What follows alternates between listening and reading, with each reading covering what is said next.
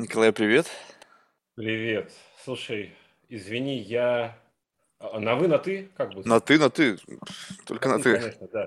Я только что увидел, что надо было подписать эту форму. Да, Я прямо ну, сразу после подкаста. Окей, это просто на самом деле мне шпаргалка. Знаешь, я ведь о тебе ничего не знаю, А. а там есть хоть какие-то намеки, знаешь. Ну, то есть, как бы, ты же п- представь себе, вот раз вот, и вот две, две, два мира соединились в моменте. Бум! И как бы ни ты обо мне ничего не знаешь, ни я о тебе ничего не знаю. И нам нужно как-то вырулить так, чтобы настроиться и что-то интересное для нас обоих выхватить. И вот тут, понимаешь, нужна отправная точка. Поэтому я... О, у тебя там сзади что-то такое безумно интересное. Слушай, ну давай от чего-то оттолкнись, подскажи мне, то есть вот что, чем ты занимаешься, что для тебя вот как бы каждодневная пища для ума? Это мы уже записываем? Да. Да. Чем я занимаюсь эм, ежедневно, рутина? Смотри, ну, во-первых, все-таки главное это придумывать какие-то приемчики и решения для того, чтобы твоя игра начала оказывать на человека тот эффект, который ты хочешь, чтобы она оказывала. И в этом где-то половина от бессовестной, бессердечной э, манипуляции человеком, попытки таких манипуляций. Вот, половина просто от, ну, э, такого э, ремесла, что ли, э, м, художественного, да, потому что смысл надо как-то упаковывать, чтобы они, во-первых, экономили человеку время, влетая ему в голову или в сердце, да, и не требовали какой-то очень серьезной, большой, лишней, ненужной работы с его стороны по как бы декомпрессии этих смыслов, их э, разархивированию и переводу с чужого языка на твой. Мгм.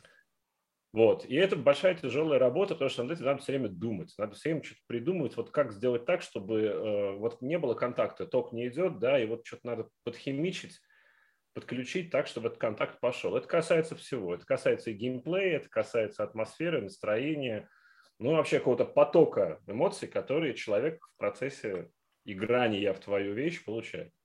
Вот. Это сложно, это надо изобретать. И это, на это уходит процентов там, 80 моего времени.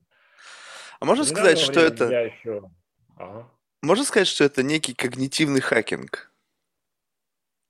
Я запомню, если можно. Я буду копирайт твой ставить. Да не, не, обязательно, не факт, что я это придумал. На визитке даже могу заказать себе. Когнитивный хакер. У меня таких не было еще. Я не зря сегодня пришел на эту встречу. То есть это вот, и, и- и ты знаешь, вот э, удивительно, но ведь на самом деле, если посмотреть внимательно, то теперь все об этом.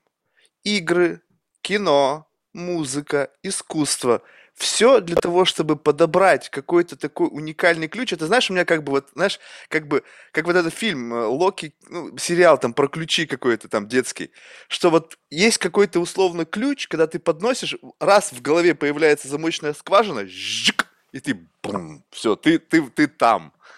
И вот это вот, мне кажется, то, как бы тот уровень мастерства, который и определяет как бы профессионалов нового времени. Вот не просто люди, которые когда-то в свое время делали что-то хорошо, и это как side effect было то, что люди бум, втыкали. А теперь как бы от обратного. То есть ты должен хакнуть сначала, чтобы человек залип. Нет? Вот не кажется, что именно как бы что-то изменилось? Очень похоже. Причем, а, если раньше я еще думал, что, ну, а, беречь человеку силы и время, чтобы для него так вот обрабатывать информацию, чтобы ему было легко ее воспринять, это вопрос, ну, наверное, там, этики, да, просто хорошего отношения, уважения к твоему игроку, зрителю, читателю, там, слушателю. А сейчас я понимаю, что это уже просто вопрос выживания для всех. Есть такая игра Papers, Please. Там надо играть за таможенника, который сидит на границе тоталитарного государства Арстоцкая, и, значит, он пропускает огромную очередь людей, которые в эту Арстоцкую мечтают из э, разоренной соседней Халечии попасть, и он должен там понять, каких этих людей можно пропускать, каких нельзя. И вот на самом деле человек, который создает какие-то смысловые структуры, сейчас мне все больше напоминает этого таможенника, потому что в нас идет такая орда информации, многомиллионная толпа стоит на твоем пороге и ломится, как в зомби-апокалипсисах тебе. Да, да, да, да, и да, да, да. «Посмотри нас, мужик, прочитай нас, посмотри нас. ретвит нас, репости, мы очень к тебе хотим, и меня, а теперь еще меня, а я давно уже с вечера тут жду. И эти толпы осаждают реально твой бедный дом вот этот вот. И поэтому несчастный вот режиссер, да, я свою профессию все-таки считаю как режиссер, я это называю больше, uh-huh. чем геймдизайнер, хотя, ну, так и так можно. Вот, он должен просто реально производить какую-то фильтрацию вот этих смыслов, потому что ты тоже в человека эту толпу информации направляешь, каких-то единиц информации. И, блин, ну произведи эту фильтрацию предварительную сам. И сделай так, чтобы вот те, кого ты пропустишь к человеку, были как минимум причесаны, отмыты, хорошо одеты и не несли в кармане какой-нибудь бомбы и гранаты с разведенными усиками. Mm-hmm. Вот так. Так что да, эта работа, она правда требует чудовищного количества сил и, главное, каких-то... Постоянно надо что-то придумывать. Готовых решений нет. Чего бы ты ни делал. Вот ты смотришь, что человек у себя в игре, там, например, внезапно начинает упорно там идти налево, хотя ты очень хочешь, чтобы он пошел направо. И ты должен ему и свободу воли сохранить, и при этом как-то так и завернуться, чтобы ну, все-таки он сначала посмотрел вот туда, а не сюда. Как это сделать? И надо это всякий раз придумывать заново. Тут нет готовых приемов. Просто.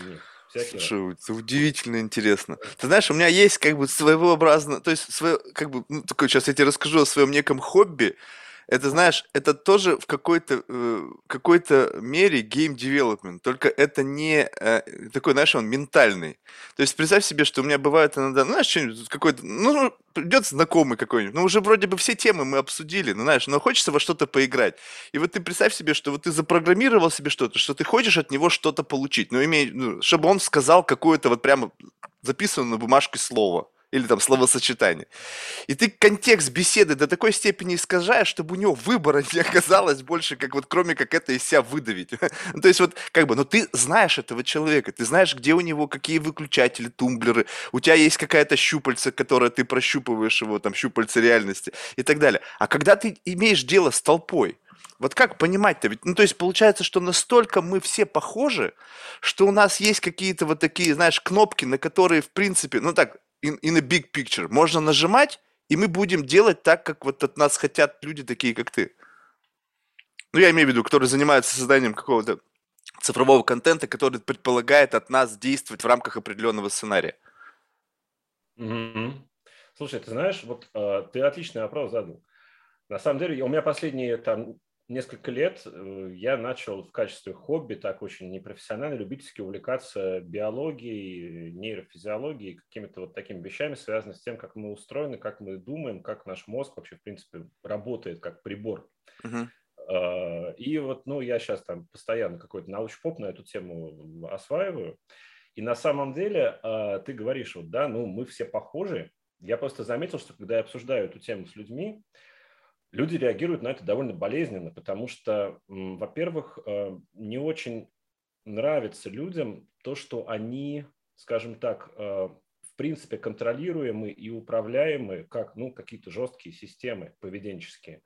Человеку кажется, что он уникален, абсолютно свободен, ни на кого не похож, вообще не подвержен никакому влиянию. Нет, серьезно, мы вроде как и понимаем, что это не так, но на самом деле мы настолько, в принципе, управляемы, программируемы и предсказуемы. Совершенно верно. На всех уровнях, от клеточного до действительно уровня какого-то такого, ну, самовыражения, волеизъявления, да, где, казалось бы, мы проявляемся именно как личности, как люди. И мы это воспринимаем, ну, как-то так, ну, не очень э, приятно такое про себя думать, что я, в принципе, управляем, что все мои решения, поступки, они заранее уже кем-то в меня, ну, как-то интегрированы, предсказаны, пред, как-то предрасположен ты к каким-то поведению, какому-то поведению. Просто понимаешь, оказывается, что свобода, которой ты так дорожишь, это когда ты этого не понимаешь и не осознаешь. Да? Счастливый человек. Меньше знаешь, легче спишь, это называется. Нет, да, да, да, да, да. И на самом деле, ну, что-то в этом, конечно, есть, потому что человек, ну, когда он не знает, что ему управляет, он говорит, я свободен. У меня там в одной из игр был такой э, герой, которому тоже говорят, дружок, за тебя все уже придумали, все, вот твоя роль, смотри, вот она написана была заранее, вот все твои поступки, они были вот уже прописаны в сценарии. Э, там инквизиторша приезжает и герою, значит, Гаруспику говорит, он говорит, да мне похер, пожалуйста, пишите меня, чего хотите. Я поступаю так, как я считаю нужным. И она говорит, ух ты, вообще молодец, как ты с неожиданной стороны делаешь, да, что действительно, оказывается, так можно было. Он говорит, пожалуйста, программируйте меня, мне безразлично. И, короче, смотри, видишь, что получается, что мы, в общем, с одной стороны управляем и программируем, с другой стороны, трагедия этой управляемости и контроля, она возникает там, когда мы это обнаруживаем внезапно. И оказывается, что мы этим пользоваться не умели. И оказалось, что, ой, боже мой, меня все это время кто-то дергал за ниточки. Гены, мой организм, какой-то уровень привычек, да, и поведения. Социокультурная среда. Социокультурная среда, да, манипулятор-разработчик, сволочь, который меня затащил в какую-то виртуальную среду и пытается там как-то действительно предугадывать мои решения. Как они вообще так со мной бессовестно поступают? Это свинство. Но когда ты понимаешь на самом деле, что, ну да, ты в принципе управляем, ты в принципе внушаем, это просто данность. Чувак, надо с этим как-то теперь научиться работать, надо с этим как-то жить. И получается, что вот это инфантильное представление о том, что я абсолютно свободен, уникально независим, ну, очень мило, если ты в коротких штанишках там, да, еще, но когда ты уже, в общем, действительно хочешь как-то подрасти, ну, это надо просто принять как данность. Вот с гравитацией хорошее сравнение, да, ну, да, гравитация дико угнетает, это адское насилие твоей свободой. Ну, что такое вообще, что за дела? Что за 9,8G? Какого хрена? Ну, ну, мы с этим живем и даже летаем, понимаешь, летаем. Мы придумали какие-то вундервафли, которые нас внезапно поднимают там, понимаешь, вот, и все-таки переносят нас из Австралии там в, на Чукотку. Вот, умеем, научились. И тут точно такая же история. Поэтому, ну да, надо просто, когда ты проектируешь игру, ты должен человеку как бы дать понять, что он, в принципе, ничего страшного в этом нет, надо просто интересно поступать в таких условиях. Да, это-то да. понятно. То есть я вообще, в принципе, как бы, я прекрасно понимаю, что я там при всем желании, при всей той иллюзии, которую я люблю, ну, как бы, как, как альтернативный сценарий, что якобы я как бы вот из игры из этой выпрыгнул, да, то есть вот был какой-то там обычный, как называется вот игрок, который просто вот, ну, какой-то такая серая масса, вот, ну, массовка в игре, она как-то называется, ведь, да? Как? NPC, NPC, не игровые. Да-да-да-да-да-да. Ну вот, а я вот такой, вот я как бы не основной игрок, очевидно, в этом мире. Ну, то есть в этой как бы общей симуляции. Я как бы, и, и вот я взбрыкнул, значит, выпрыгнул из этой херни. И мне кажется, что я как бы, как будто бы это вот, знаешь, вот, ну, умел, сумел это разглядеть. Ну, понятно, что это я сам себе иллюзию создал. Но знаешь, что любопытно? Что приятно, по крайней мере, вот иногда ощущать этот пуш. Ну, то есть не просто как бы вот вообще как зомби, то есть ты идешь и как бы идешь, а иногда вот ты прямо чувствуешь, что тебя раз, и ты как бы, знаешь, такое невидимое толкание чувствуешь, и ты как бы настолько соблазн повернуться и посмотреть, кто тебя туда пушит, но как бы э, очень часто получается так, что ты поворачиваешься, а там никого нет. Ну, то есть это как бы, знаешь, то есть это уже как бы э, э, ретроспективный взгляд, тебя уже как бы толкнули, ты уже на этих рельсах, и как бы ты момент тот, когда тебя кто-то сзади там толкал, ты его упустил. И вот это так удивительно, это касается всего, это касается поведенческого ну, поведение с точки зрения там потребления, да, то есть вот у меня дома оказываются вещи, которые я вообще не понимаю, как они здесь оказались. Ну, то есть я иногда бывает как бы, вот абсолютно, как будто вот, не знаю, что со мной происходит, то есть я сажусь, как-то это покупаю, и потом как будто бы прихожу в сознание, когда уже на это смотрю спустя какое-то время, думаю, блин, а как это вообще, ну, то есть почему? Ну, то есть, как бы у этой вещи есть какие-то характеристики, то есть какой-то набор там чего-то, и я не понимаю, как я это выбрал. То есть это было автоматически. И, но, но вот это все, это же как бы получается, кто-то это изучает, кто-то знает, на какие кнопки нажимать. И вот тут-то вопрос, ты как бы, ты мне одну часть рассказал, а вторую нет. Как распознать вот эти штуки, которые на тебя влияют? То есть мы признали, что, окей, все марионетки, условно, на, на всех уровнях, в том или ином степени там, там какая-то пирамидальная структура, кто-то наверху все равно там по, по мере погружения вниз кем-то управляет, но и самое интересное, что наверху он может быть, думает, что он не управляет, но сама среда им управляет уже. Там уже другая, другое давление. Но вот эти триггеры, они есть как бы изучены уже. То есть есть у тебя такая как black book, в котором так, есть такой набор, так, вот это сделал, вот такой, э, такой input, такой output, такой input, такой, то есть накопленный experience того, как на людей можно, нажимая на определенные кнопки, заставлять делать определенные вещи. То есть вот это вот такой гайденс, уже, он уже где-то вот как бы изучен, либо это просто методом пробы ошибок. Ты что-то делаешь, проверяешь, сработало, не сработало, а, нифига, переделываешь снова. И вот до той поры, пока вот не, не сработало. Да, смотри, а, вопрос понял. А, хороший вопрос. Скорее второе. На самом деле, понимаешь, ну, все-таки люди сложные структуры, то есть, ну как, мы, мы тоже, мы там в разных ситуациях человек разный. Это понятно, mm-hmm. что он не всегда единый, как бы э, такой, как, знаешь, этот оловянный солдатик, которого один раз отлили, вот он всегда вот, вот такой. Вот, то есть, ну, в каких-то там историях, допустим, человек может быть очень управляем, предсказуем, как робот буквально, допустим, в личных отношениях, там, да, в каких-то там созависимых, там, сложных, да, когда действительно прям, ну, тебя триггерят из раза в раз одни и те же приемы, и твой, допустим, партнер, да, э, манипулятор, он хорошо это знает вещи, и он просто умело ими пользуется, и, ну, мы знаем вокруг много таких историй, да, когда ну вот действительно, один человек просто действительно просто ну, систематически там просто давит на определенные кнопки и добивается от своего партнера ну, совершенно конкретных реакций. Это неуважаемое поведение, его не любят. И, но тот же самый человек в другой ситуации ведет себя там максимально а, непонятно, да, то есть это тоже можно считать результатом каких-то заложенных в него программ. Вот смотри, я тебе пример такой приведу. Uh-huh. Мой друг а, Матвей Ткачев, который э, есть такая компания Гербариум, тоже они делают игры. Недавно мы с ним встречались, он мне показывал фокусы. Uh-huh. Значит, он говорит, смотри, ну сначала там с картами, что-то там, ну там с картами более или менее понятно. Говорит, а теперь мой коронный фокус, я тебе покажу, сейчас ты загадаешь число. Вот загадай любое число от 1 до 100. Сейчас uh-huh. я тебя буду программировать, он сказал. И он начинает какие-то делать шуры-муры, что-то там за пальцы меня дергает, несет какую-то словесную ахинею, там, он говорит, ты же понимаешь, что 3 не 5, там 25 не 11, да, ты с этим согласен, да, что 25 не 11, окей, теперь давай от 11 отнимем 6, сколько получится? 5, 5, ты понимаешь, что 5 не 2, ну и так далее. Ну, несет, как в этом мультфильме «Ух ты, говорящая рыба» армянском, да, ну, а он еще говорит, я тебя сейчас буду обманывать, смотри, вот лови меня, лови, сейчас я буду тебя обманывать, да. Я думаю, ладно, хорошо, меня-то не обманешь, уж я-то парень-то ушлый. Вот. И потом говорит, хорошо, ну, э, назови три числа сейчас, двузначных, от 1 до 100, да, я тебе скажу, что ты загадал. Я думаю, так, так, так, так, вот сейчас меня ловят.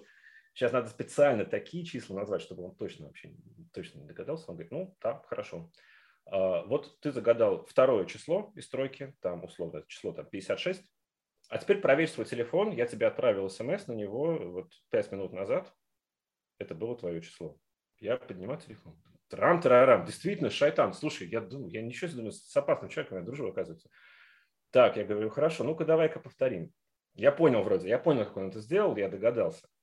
Он говорит, я тебе внушил это число, ты просто не понял, я тебе внушил его, вот пока я говорил, дергал тебя за пальцы, я просто тебе это число внушил. Я думаю, не-не-не-не, какой трюк тут есть. Я схитрил, загадал год своего рождения. Говорю, ну-ка давай-ка еще разок. Я думаю, ну это то мне точно не внушит, потому что я его уже придумал сейчас, до того. Uh-huh. Он говорит, да, не вопрос. Отгадывал. Понимаешь? Я говорю, как ты это сделал? Он говорит, спокойно, Дубовский, это просто техника фокуса. Мы сейчас не пари заключили, что я все-таки сам догадаюсь, как он это сделал. Но вот уже прошла неделя, я еще не догадался. Короче, я просто кому говорю эту историю, сказал, что смотри, мы действительно, мы, то, что мы управляем, это нормально. Ну, то есть просто с этим, да, надо как-то жить, вот как там с, с, с диабетом, понимаешь, люди живут, ну ничего, просто, ну, они определенным образом себя ведут, чтобы это их не убивало. И с э, вот этой управляемостью тоже, я говорю, в одних областях вполне можешь быть управляемым. Если тебе не, не хочется тратить силы, тратить свои нервные клетки, тратить мозги на то, чтобы там ты постоянно воевал с этим внешним управлением, допустим, в личных отношениях, но зато ты можешь направить свою энергию на то, чтобы научиться как бы использовать вот эти силы, которые на тебя воздействуют, да, в своих интересах, а, или там вовремя отсекать какой-то, ну, разрушительный контроль, или контроль, который тебя ограничивает заранее там, да, в возможных вариантах поведения в других сферах. И ты, может быть, абсолютно управляем семейной жизнью, но совершенно как бы слабо управляем в ну, каком-то поведении, там, например, творческом. Да, можно наоборот. Кстати, игры, вот короче, это... игры просто вот этому учат, игры учат этим пользоваться, по идее. И ты спросил, есть ли черная книга. Вот, извини, долго-долго отвечаю на твой вопрос черной книги такой нет, но на самом деле, то есть действительно эти приемы, они берутся. Почему я рассказал про фокус? Они берутся там действительно частично там из какой-то бихевиористики, частично из психологии, частично из каких-то просто да, вот э, приемов, накопленных личным опытом, как вообще там, почему я упомянул там про э, созависимые отношения, где там один из участников манипулятор, да, ну потому что, в принципе, мы все с детства умеем этим пользоваться, дети гениальные манипуляторы, да, манипулируют родителями вообще вот только так. Вот. И да, нет учебника пока. Потому что эти учебники, они относятся ну, как бы к разным сферам жизни. Игра как раз, вот, а игра таким, то есть нельзя сделать игру по инструкции по этой черной книге. Но прикольно то, что как раз если игра тебе говорит, как фокусник Матвей мне говорил, да, он говорил, дружок, сейчас я буду тебя обманывать, а ты меня лови это очень сильно стимулирует вот именно этот мускул себя начинает накачивать. Во-во-во-во, я вот про это и говорю. Эта книга, как бы, она может быть не как инструкция по созданию книги, а как рефлексия на то, что ты находишь вот эти инструменты манипуляции и в состоянии их описать. Вот то, что ты описывал, mm-hmm. это, кстати, ну вот я, я не знаю, я, может быть, сейчас, знаешь, я присваиваю себе то, чего на самом деле не было. То есть у меня всегда так в жизни 50 на 50. Вот, то есть, вот то, что ты описываешь, это, знает, это, это такой прием, его сейчас стали очень э, часто использовать вот эти вот все инфо-цыгане. Это знаешь, когда они ломают когнитивный мозг. То есть они тебе начинают набрасывать какую-то смысловую окрошку. Причем доста- надо, чтобы так, чтобы концепты, вот знаешь, начинают какую-то херню нести. Просто вот ахинея. Вселенная на тебя влияет через там 3D-пространство. И вот какой-то вот бред. Я просто, когда это слушаю, я как бы пытаюсь в этот момент на эквалайзере берешь и понижаешь вот, э, значимость того, что происходит и ждешь, когда в конце тебе закинут последний информационный пакет, он очень простой, как правило. То есть вот этот bullshit начинается, три минуты там какого-то бреда, и в конце покупай мой курс. Понимаешь, до такой степени люди пытаются укладывать в своей голове вот это многообразие смыслов. Они там напряжены, у них уже голова, все, они залипают, потому что ты не в состоянии выдержать, тебе вбрасывают большие концепты. Не, не, не по, по пазлику, а прямо блоками смысловыми. Бум, там, вселенная. И ты, знаешь, улетел. Вселенная. Вот такая большая. Потом, знаешь, там какой-нибудь причем еще хвата... хайпуют прям под, по самым таким острым темам, которые вот сейчас есть, там, не знаю, там, не знаю, в медитации, там, вот в этой всей теме, там, с, с осознанностью, еще с чем-то. В твоем примере он нагружал твой мозг, заставляя тебя делать какие-то вычисления, потом заставлял тебя его ловить, то есть у тебя процессор был перегружен. И, и как бы вот этот фаервол, который был загружен, он каким-то образом в тот момент, пока ты решал одну задачу, он тихонечко, совершенно спокойно смотрит, о, он же, когда Николай там, смотри, как он загружен, он там что-то потеет, думает. Он спокойно заходит сбоку. Привет. Что-то там роется у тебя там в твоем шкафу, там, не знаю, туда ложит что-то или оттуда что-то берет. И когда ты уже все в ауте, ты, ты не понимаешь, что вообще произошло, а он уже сделал свою работу. Вот это вот такой самый... И, и эти инфо-цыгане, они им пользуются идеально. И вот если ты вот это вот научился вот просто выключать на эквалайзере вот этот bullshit, и ждать просто, когда придет основной месседж, который в тебя хотели загрузить. Это вообще забавно. То есть половина беседы только... И эти тезисы, они в конце, ну, настолько простые. Они, видимо, должны... Они, они усваиваются именно потому, что это как манная каша для ребенка. Она вообще не требует ни зубов, ни ферментов. Она просто попала и автоматически впиталась. И на фоне, на контрасте, когда что-то для переваривания, какая-то тяжелая пища вот для ума, она прямо, тебе нужно весь ресурс подключить, и тут тебе манную кашу. И, конечно же, она легко усваивается. Она просто всосалась прямо на языке. Вот это вот один из таких инструментов манипуляции, который я за последнее время просто сам вот прочувствовал на себе. Так слушай, конечно, вообще, ну вот, вот знаешь, там не секрет ни для кого, что в последнее время там много расплодилось достаточно изобретательных схем такого мошенничества, там, э, связанного с какими-то мессенджерами, да, с телефонными звонками. В принципе, все, ну, фокусы, фокусник тоже бы такой легальный мошенник, который, да, естественно, э, говорит, что сейчас я тебя буду обманывать, и ты от этого скорее получишь позитивные эмоции, чем отрицательные. Вот. И э, на самом деле, ну, они все основаны на том, что ты не умеешь работать с непривычной, неожиданной информацией. Все. Все мошеннические схемы практически, они построены по этому принципу.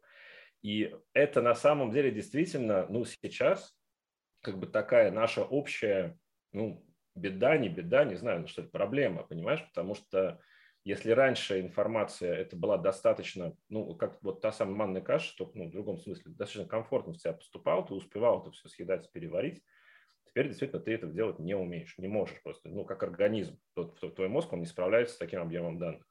Твой мозг уже перегружен сейчас, в принципе. То есть даже ему специально работать не надо, этому инфо-цыгану, чтобы тебя дополнительно как-то прогружать, потому что ты прогружен, ну, просто по факту того, ну, как вот ты воздухом дышишь, ты вдыхаешь какое-то количество примесей с этим воздухом. Но ничего твои легкие с этим сделать не могут. То же самое твой мозг дышит информацией сейчас, которая стала там, ну, экспоненциально сильно больше, чем там 30 лет назад mm-hmm. экспоненциально больше, да, и ты уже, в принципе, готовая жертва. Но если даже убрать таких чисто понятных мошенников, которые пользуются этим, чтобы отнимать твои деньги, а, точно так же, ну, а, ты как деньги теряешь, как бы в результате чего-то воздействия на себя, да, точно так же ты теряешь, ну, еще дофига каких-то интересных, ну, не знаю, возможностей, что ли, потому что просто тоже, ты, ну, ты не умеешь, ты, твой, твой процессор загружен вот этой туфтой, как такая, DDoS-атака на тебя идет, понимаешь? Uh-huh, uh-huh. И игры, почему я так люблю ими заниматься, почему я сейчас именно вот после 20 лет уже, наверное, 20 лет я делаю игры, вот, сначала я их делал так, что вот, там надо какое-то э, высокое творчество там э, э, производить, какие-то э, там произведения искусства, которые человека будут как-то возвышать, там духовно поднимать. Это все тоже, конечно, очень достойно, просто, ну, тогда я совсем мальчишка еще, мне казалось, что надо творить что-то прекрасное и вечное, для вечности творить, да. Сейчас я понимаю уже, что вечность это ну, такой же как бы гипотетический конструкт иллюзорный, и, в общем, для нее творить совершенно так же глупо, как там для толстой тети, да, вот у, у э, Селлинджера было там, Фрэнни и Зуи, по-моему, там Зуи говорит, для, для кого я все это делаю? Он говорит, для толстой тети. Все, забудь, этот вопрос не актуален. Кто-то говорит, там, для Господа Бога, если ты в него веришь, делай для Господа. А если ты в него не веришь, еще лучше, тоже делай для него, так еще смешнее. Вот. И, короче, понимаешь, а сейчас я понимаю, что гораздо интереснее делать игры не вот для там кого-то, для вечности, для толстой тети, да, для Господа Бога, а гораздо прикольнее делать вот такие тренажеры, которые людям просто эту мышцу как бы нарабатывают. То есть, в принципе, сейчас я бы свою профессию определил именно как, ну, такой вот... Ментальный фитнес-тренер. Фитнес, ну, нет, нет, не тренер, я придумываю тренажеры. Вот комплекс... А, да-да-да-да-да-да-да-да-да. То есть ты а создаешь э, оборудование для вот этого тренинга. Понимать. Да, что вот я вот сейчас перевесил гирю, и вот у меня заработала какая-то мышца вот здесь, которая раньше вообще mm. даже не знал, что у меня такая мышца есть. Я думаю, ух ты, здорово, если вот так вот рукой тянуть, смотри-ка, а еще у тебя вот здесь, оказывается, мышца есть. С ней тоже что-то можно делать. Я думал, тут просто висок, да, кожа на черепе натянута, а здесь есть мышца, Николай, ух ты, давай ее качать. Посмотрим, Слушай, а вот любопытно. Зачем? Не знаю, просто интересно. Мне интересно узнать, что у меня есть такая мышца, и что, оказывается, не как-то можно и работать. Я не знаю, как вообще сейчас, как эпоха великих географических открытий, только они скорее открытия не географические, а там великих когнитивных открытий, да, сейчас эпоха Слушай, такая же вообще. А вот интересно. какие-то там непаханные вообще впереди. Это вот здорово. когда ты это создаешь, вот тут интересно, вот, э, как, как, вот как инженер, да, вот скажем так, вот ты как создаешь какую-то программу, ну, условно программу как бы ментальную, то есть как бы каким-то образом эта штука начинает прокачивать какие-то твои когнитивные функции. Но вот, вот ты как э, автор вот этого тренажера, ты основной бенефициар. То есть у тебя по максимуму мышцы прокачивается. Либо у меня, когда я сел играть в твою игру, это в силу того, что я как бы использую этот тренажер, у меня тоже что-то прокачивается. Ну, слушай, да. Э, либо ты, либо я просто как бы вот, либо я просто залипаю в этом и все, и ты как бы и тренажер, он как бы подключен к тебе, то есть как бы основные бенефиты от того, что я использую тренажер, то есть я что-то делаю, а мышца растет у тебя. Смотри, на самом деле классный вопрос тоже. Ты прям что-то сегодня... Я прям твои вопросы хочу даже... Вот, э, будет запись? Я не знаю. Я просто хочу за тобой какие-то будет. этапы. Да? Э, классный вопрос от Марка. Я их буду другим людям тоже задавать. Смотри, э, игра – это... Часто мы воспринимаем игру как ну, такое интерактивное кино, условно, где есть, ну, опять же, воля разработчика, режиссера, который создал месседж, какой-то, упаковал его в красивый, клевый там мир, во вселенную или в какой-то там логический конструкт, и в тебя этот месседж положил, как в коробку в пустую кладут яблоко. Uh-huh. А твоя задача, как коробки, просто вместить это яблоко и там его хрум-хрум переварить, и значит превратить его в какое-то количество витаминов и калорий для себя. На самом деле все совсем не так это действительно справедливо там для ну, большинства каких-то смысловых конструктов, там, типа литературы или музыки, где действительно есть создатель и есть реципиент. И твоя задача просто послушать то, что для тебя композитор сочинил. А игра вообще по-другому работает. То есть она даже не в том же как бы видовом ряду стоит. Потому что в игре действительно игрок, ну, он совершает поступки. Это принципиально важное отличие. Бывают игры, где от тебя не требуется сложных поступков, и они, правда, гораздо ближе к кино или к литературе только, ну, где-то тебе надо время от времени нажимать на кнопку там или что-то там геймпадом шевелить. Но, в принципе, тебе делать ничего особо не надо. Тебе надо создавать иллюзию того, что на что ты влияешь, и, в принципе, тебе достаточно. Ты просто смотришь какое-то клевое кино. Вот, но игры такие, настоящие игры, где тебе действительно надо постоянно, причем они совершенно не связаны с какими-то высокими материями философскими. То есть, а, знаешь, вот, кстати, а, любимый пример, я вот его студентам а, рассказывал в прошлом году, меня очень впечатлил. Во Владивостоке на конференции однажды, случайно так получилось, меня пригласили, и там был круглый стол, внезапно, где участвовали совместно, половина там была разработчиков игр, э, видеоигр, а половина это были э, как раз нейрофизиологи, которые в одном институте при вышке разрабатывали виртуальные тренажеры для того, чтобы реабилитировать людей после инсультов и, ну, когда есть прямо такие механические поражения э, нервной системы, головного мозга, да, серьезные. И вот надо восстанавливать, восстанавливать человеку нервную деятельность, как бы, да, высшую нервную деятельность, учить его как бы заново думать, что-то вспоминать, использовать мозг.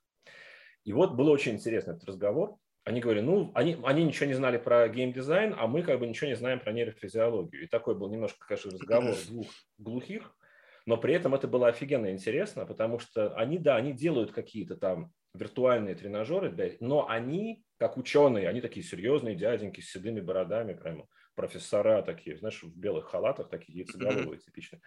Вот. Они говорят, но мы, как ученые, собрали статистику. Мы человека обвешивали датчиками и смотрели, как он, играя в игры разных жанров, какая активность головного мозга и каких зон мозга mm-hmm. да, включается максимально интенсивно. Так что ты думаешь? Поразительный результат. Мы привыкли думать, что есть там всякие сложные игры, такие нарративно ориентированные, какой-нибудь там, не знаю, To the Moon, там Her Story, я не знаю, да, где надо вот именно втыкать в смыслы, в какие-то сюжетные подоплеки, в двойное, тройное, четвертое дно, вот, и, значит, и, казалось бы, вот это игры сложные, которые прям нагружают интеллект человека. А на самом деле, шиш, эти нейрофизиологи, вот эти ученые, оказалось, что когда человек играет там в шутер, какой-нибудь э, арена-шутер, да, его мозг работает в сто раз интенсивнее, чем когда он вот втыкает в какую-то нарративно ориентированную игру. Привет, у меня подкаст. Mm-hmm. Вот, значит, то есть, понимаешь, на самом деле я к чему? Петя, тихо, у меня подкаст идет, запись. Вот, значит, и э, на самом деле, когда... А, да, что-то сбился я. Почему он про это заговорил? Ты про шутер, и что на самом деле в шутере намного эффективнее э, задействован мозг по сравнению с э, какими-то такими сложными нарративными играми. Да, да, да, да, но я к чему-то же тоже эту историю рассказал про этот э, конгресс в во Владивостоке. Забыл уже. В общем, я к тому, что да, тренажеры вот эти, да. А, вот, все, вспомнил. Про то, что человек все время совершает поступки в играх. Он все время принимает огромную массу сложных решений. Извини. Да ну не вникай. Да, просто мой товарищ пришел, а он тоже там что-то разговаривает. Значит, а, все, он ушел. Значит, и а, поэтому в игре на самом деле разработчик должен в какой-то момент стать игроком. То есть ты спросил, я это делаю, я свою мышцу качаю, спросил ты, или я качаю мышцу игроку.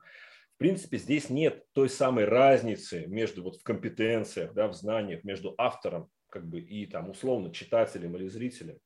Потому что как бы там режиссер там театральный или кинорежиссер, он все знает, он зашифровал какой-то ребус для тебя, соорудил и сказал, ну, бери, разгадывай. Ты такой сидишь, разгадываешь ребус. Ну, то есть он в положении автора, который там, да, владеет как бы знаниями о мире, а ты в положении некого условно ученика, который, ну, не знает чего-то, да, и ему надо приложить усилия, решить задачку и, о, всосать эту новую информацию, положить яблоко в свою коробку. А в играх наоборот все на самом деле, потому что поступки, которые ты совершаешь, они имеют значение в основном для тебя лично. На уровне шутера, да, они какие-то такие, ну, на уровне каких-то там реакций, может быть, а, умения там внимательности, памяти, да, то есть ты ведешь себя, это такой, ну, симулятор там, не знаю, хищника или жертвы, или и того, и другого одновременно, тоже очень полезно. Вот, в играх там более сложных тебе тоже надо своими решения эти принимать. И понимаешь, разработчик не может по-хорошему, либо он программирует для тебя предельно примитивные решения, и тебе самому от этого скучно. Либо разработчик заранее говорит, я не могу знать, какие решения человек, какие поступки он будет совершать. Я создаю для него просто среду, в которой эти поступки удобно совершать самые разные, которые для человека, мы не, я, не, я про тебя не знаю ничего, я тебя впервые вижу. Как я могу для тебя, для Марка, сейчас вот так вот, ничего о тебе не знаю, сделать какую-то идеальную программу действий, по которой ты пройдешь и скажешь, о, да это прям вот про меня. Ну вот это, это прощупывание, прощупывание, experience, то есть ты как бы вот в этом, с чего я и начинал что, скажем так, и то, что мы с тобой изначально обсудили, что, в принципе, плюс-минус люди все очень похожи. Несмотря на то, что все пытаются как бы заявлять о какой-то индивидуальности, да, эта индивидуальность есть, но ее тоже можно положить в коробку. Скажем так, что взять как срез, да, скажем так, сделать одну какую-то ситуацию, ну, какую-то, триггерящую, и, и, и всем людям на Земле дать с этой ситуацией столкнуться. И я убежден, что потом можно их реакции будет классифицировать по коробочкам. Вот прямо. И вот каждый говорит, о, я индивидуален. Сказать, чуваки, ну вот, смотрите, вот пять коробок, вот ты в одной из них. Ну ты индивидуален по отношению к этим пяти. Ну пусть 10 коробок будет. Ну плюс-минус, все равно. Люди всегда плюс-минус одинаково реагируют на смерть. Где твоя индивидуальность? Что-то я таких индивидуалов, которые на смерть реагируют как-то прямо так, чтобы ты прямо охренел от этого, я не видел. Плюс-минус все равно все одинаково. И там и как бы есть определенный градиент, конечно. На любовь плюс-минус все реагируют одинаково. Так и так во всем остальном. То есть получается так, что здесь как бы вот ты говоришь, как на меня повлиять. Ну окей, есть какой-то базисный набор, скажем так, такая базовая щупальца. Щик, ты сначала понял, из какой я коробки ведь проводят исследования, там какие-то фокус-группы, я не знаю, насколько это все реально работает, но все равно что-то есть. Опыт прошлых ошибок, опыт изучения других игр, э, комментарии игроков на те или иные случаи. Там же настолько в этом мире сейчас много всего. Люди ну, такие обзоры делают, что там прямо ну, до деталей разбирают все. И потом уже детали. То есть у тебя как будто бы есть такой некий как бы э, инструментарий того, как сделать, ну как бы вот как создать систему оценки того, что меня триггернет. То есть, и, и понятно, что ты должен сначала со мной как-то повзаимодействовать, но ты сейчас не рассматривай меня как меня, а меня как представителя таких же вот каких-то там, не знаю, там, ботов, вот таких же, как Марков, да? Их, правда, наверное, не очень много, и таких идиотов еще поискать, но в целом, понимаешь? То есть, как бы мы все равно, вот как бы за мной стоящий, или я там стоящий позади, мы плюс-минус будем всегда вести вот себя именно вот так. Верно. Но знаешь, тут есть нюанс, который тоже надо учитывать, потому что когда ты это признаешь, а, ты попадаешь с высокой вероятностью попадаешь в некую очень заманчивую ловушку, при которой а, удобно упрощенный, систематизированный в такую таблицу Менделеева да, мир, а, он становится для тебя, ну то есть как бы эта таблица Менделеева начинает восприниматься с тобой уже как естественные границы, э, за которые выходить не имеет смысла. Потому что, ну, казалось бы, да, вот периодическая система элементов, ну, она все описывает. И тут тебе предлагают вот такую же, такую же как бы систему какого-то, да, э, типирования там. Э, вот мы со Световым недавно тоже встречались, там вот так виртуально тоже говорили про типирование. Э, типирование твоих, во-первых, да, ситуаций жизненных, которые тоже, возможно, сейчас вот будут, скорее всего, делаться множество таких попыток, как-то максимально э, классифицировать именно э, какие-то кластеры принятия решений, как мы принимаем решения в разных ситуациях. И будут ну, такие и нау научные, может быть, и квазинаучные какие-то условно-научные, и, конечно же, ненаучные попытки – они уже предпринимаются, потому что эти тренинги личностного роста, которые сейчас там плодятся как грибы после дождя со страшной силой, на них огромный запрос же. Почему? Ровно поэтому на них запрос, именно поэтому там все эти инфо-цыгане действительно, э, как в питательной среде, бактерии мгновенно стали размножаться, потому что ну, людям это реально надо, просто часто на уровне детского сада пока происходит. Но понятно, что все будет усложняться, и эти модели вот этого какого-то типирования, какого-то программирование людей на определенный результат, на определенные поступки, это все, конечно же, будет ну, нарастать сейчас, усложняться, и в какой-то момент начнет мимикрировать под то, что все, парень, мир описан максимально полно. Он, вот действительно, вот как Менделеев, вот хорошее сравнение, между прочим, да, таблицу эту создал, в принципе, да, до сих пор химики пользуются, потому что, ну, все, она действительно описывает вот все это гигантское многообразие соединений, в принципе, оно в нее укладывается. Тебе скажут, мы про людей такую же таблицу сочиним. И из-за этого станет жить, потому что ты не сможешь отделить ну, настоящую э, таблицу периодической, все-таки это ну, научно доказанная, эмпирически доказанная и э, э, штука, которая действительно работает. Вот. А с э, психологией, с поведением, с какой-то бихевиористикой такую таблицу будет сделать ой, как тяжело. И когда тебе будут эти таблицы предлагать и говорить, ну все, вот это вот твой паттерн, это ты, ты устроен вот так, и еще там несколько миллионов человек устроены вот именно так, и ты относишься к такому виду. Ситуация, в которой ты оказался сейчас, так, ищем, вот это было, ты был там по вертикали, а ситуация по горизонтали. Так, ага, вот вы пересеклись в этой точке, все, смотри, тебя ждет вот такой-то пример, и вот тебе дает вот тему игра, которая научит тебя этой ситуацией пользоваться, конкретно тебя, марка твоего человека, твоей условно э, такой э, ментальной расы какой-то, да, mm-hmm. э, и вот тебе готовые наборы решений. Они лично тебе очень подходят, супер удобно, да. Опять же, в условиях этого информационного шторма, возможно, вообще будет единственное спасение, единственная возможность не сойти с ума людям, а реально брать эти готовые приемы и пользоваться им. Заманчиво звучит, да, очень, особенно если за этим реально стоит интеллект, стоит огромное количество, сотни тысяч там неудачных экспериментов, опытов – научная работа да, по сортировке, по обработке данных, которые пока, конечно, нет и даже, ну, там она ну, ведется, но не конкретно в таком направлении, вот этом синтетическом. Нет черной книги, которая соединяет столько разных сфер и делает какую-то промежуточную науку, которая вот работает конкретно на эту задачу. Вот. Но я почему сказал, что это опасно? Потому что когда вот эти э, полуфабрикаты такой таблицы начнут появляться – как это твой соционик? Когда ты такой подумаешь, фу, ура, все, наконец, все, я все понял теперь про себя, я все понял про того парня, про свою девушку, и я теперь все знаю, у меня есть готовые модели.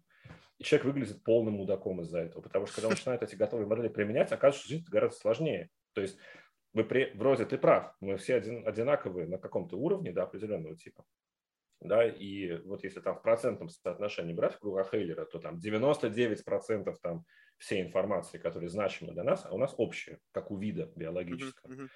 И даже как в когнитивном плане мы тоже очень похожи. Но вот эти какие-то полпроцента, которые остались, на самом деле они-то, эти полпроцента, и создают ровно вот тот какой-то кайф жизненных ситуаций разнообразных, ради которых, в общем-то, мы на улицу и выходим из дома или в интернет залезаем. Или с кем-то а, общаемся, начинаем рот открывать, и с кем-то здороваемся, говорим, привет, там, меня зовут Марк, а тебя давай вообще по трем часов на какую-то тему, как мы с тобой сейчас. Это вот те самые полпроцента, в которых, да, все равно туда лезет то, что нас объединяет, но есть и вот какая-то маленькая часть, которая вообще непредсказуема. Игры про нее делать нельзя.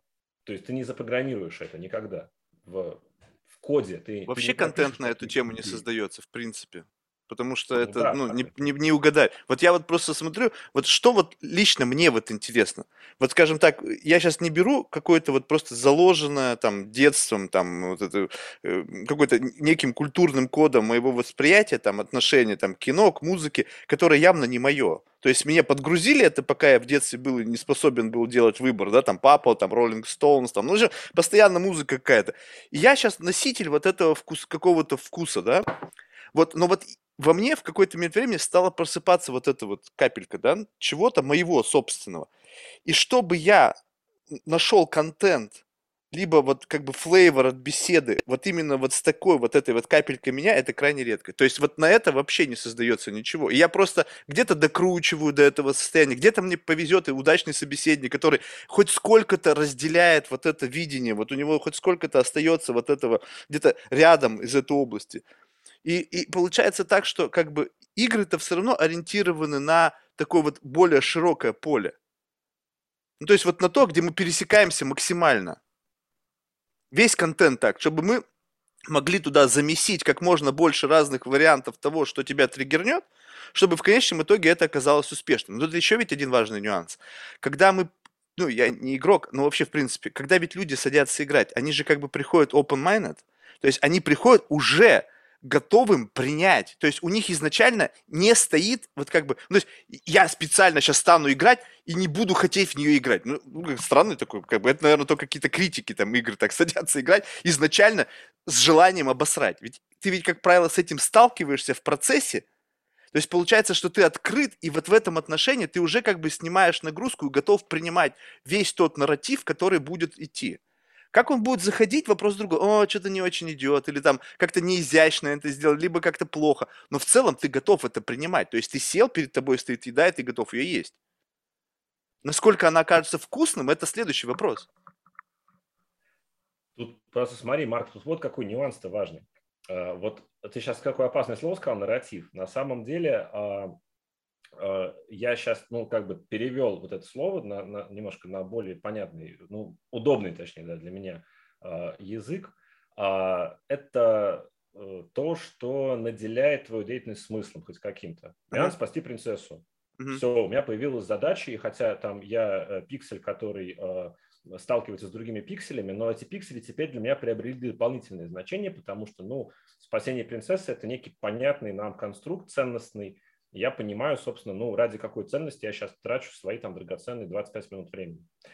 И на самом деле этот нарратив в играх создается не это если в литературе он создается там словами, в музыке он создается условно нотами, да, в живописи там красками, ну, цветами, да.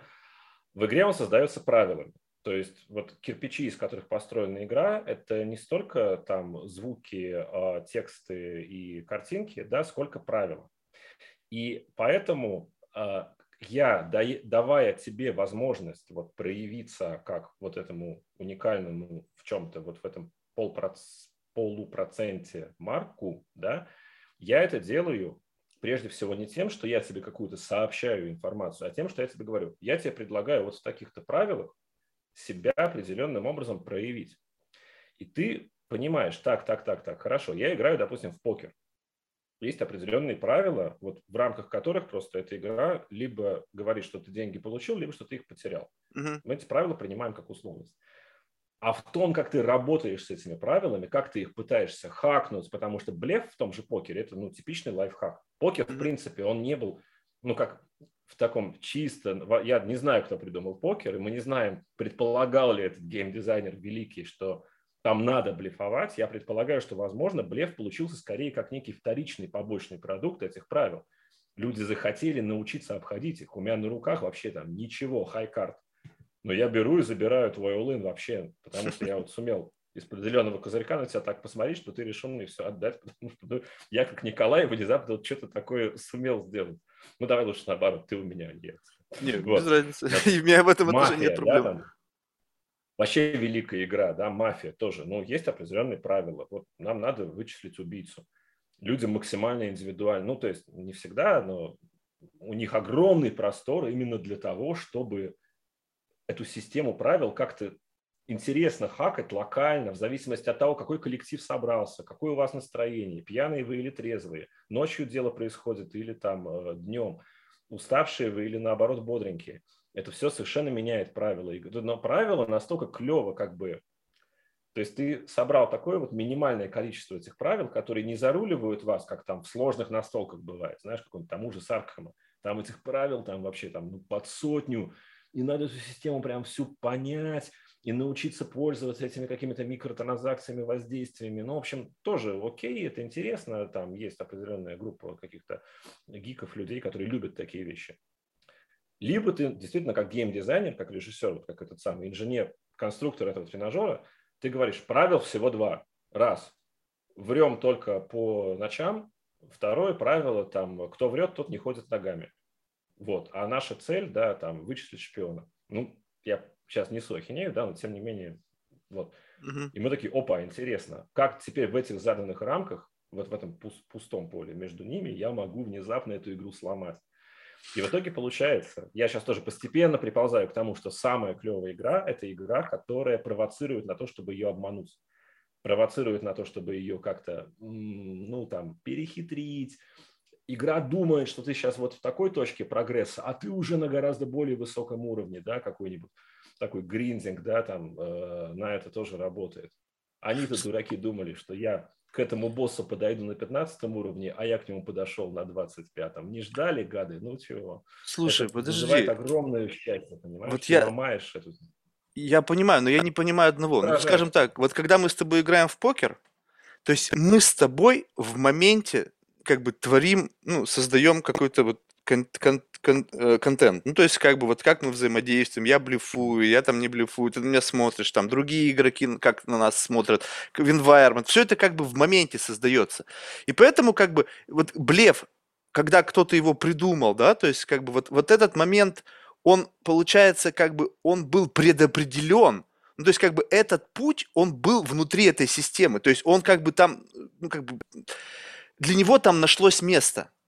Вот. Мгм, да. И, и он как бы там э, в, это, в этой системе, он смог родиться, потому что, как бы, ну, для, для этого не нужно было писать оболочку. А в игре, скажем так, я ведь ограничен оболочкой. То есть я ограничен кодом. То есть вы сказали, то есть получается так, что вы мне даете вот э, как бы реализовать вот в рамках этих правил себя, но в рамках кода. То есть вы должны условно прописать вот эти все варианты. То есть блеф изначально вами написан, либо код предполагает, что я могу придумать блеф в рамках вашего закрытого кода. Это же закрытая система. То есть как, как можно сделать так, чтобы у меня появлялась свобода выбора и для э, как бы реализации, если у вас не предоставлены скрытые пути для появления этого блефа. Ну, то есть у вас как будто бы by default там 50 дорог уже есть, и просто они не очевидны, но я впрыгиваю на одну из готовых дорог в рамках этих правил. Либо этих дорог нету. Это трагедия разработчиков э, цифровых э, видеоигр, да, это такая штука, да, которая, ну, к сожалению, ограничивает э, разработчика, ну, так же, как там нас ограничивает гравитация или наши телесные возможности. Увы, да, приходится все время выкаблучиваться. Но, с другой стороны, э, любые ограничения, на самом деле, это хорошо, потому что, да, я действительно понимаю, что, в принципе, если мои алгоритмы, которые я действительно в коде зашил, а, ну, не дают человеку возможность сейчас взять, оторваться от земли и полететь. Ну, тогда получается, где же его свобода? В каких вообще рамках я, в принципе, могу вот э, эти дырки создать, где он может этот блеф сам придумать, сам а, его родить? А, Ты знаешь, тут тоже правил никаких быть не может, и единственный способ хоть как-то э, э, ну, с этим работать, это просто, ну, как бы брать для себя этот ориентир, что тебе нужно делать систему с дырами, как ни странно, понимаешь? Это вроде бы признак, бы, плохого дизайна, да? Хороший дизайн, когда ты все продумал, предвидел все возможные способы поведения человека и как-то еще игра там такая тебе говорит, ку-ку, а я это предвидела, и вроде как игрок должен прям офигеть, сказать, вау, какие гениальные разработчики, как они все продумали, они даже это предвидели. Это действительно вызывает такой детский наивный восторг, но на самом деле дизайн с дырами как раз, я сейчас считаю, он, в принципе, он больше как бы работает на вот эту уникальность игры как деятельности. Поэтому, грубо говоря, твой ну, код должен быть хорошим, естественно, качество кода, да, но именно вот логики, да, в рамках которых ты можешь действовать, они должны быть неполными. И ты как раз, ну, я, знаешь, студентов часто призывал, я им говорил, смотрите, ребят, чем больше у вас каких-то игровых ценностей выражено числом, тем лучше. Число, такой пифагорейский подход, да, число лучший друг геймдизайнера. Если вы делаете некий уникальный контент, если вы работаете в штучные решения, которые скорее типа не с числом имеют дело, а со словом, да, вам будет очень трудно. Потому что действительно, ну, вы берете одну ситуацию из миллиона и заставляете человека строго идти по этому сценарию, и вам самим будет тяжело в рамках этого вот штучного решения, где прям все уже прямо вот в камне вырублено, свою свободу проявить.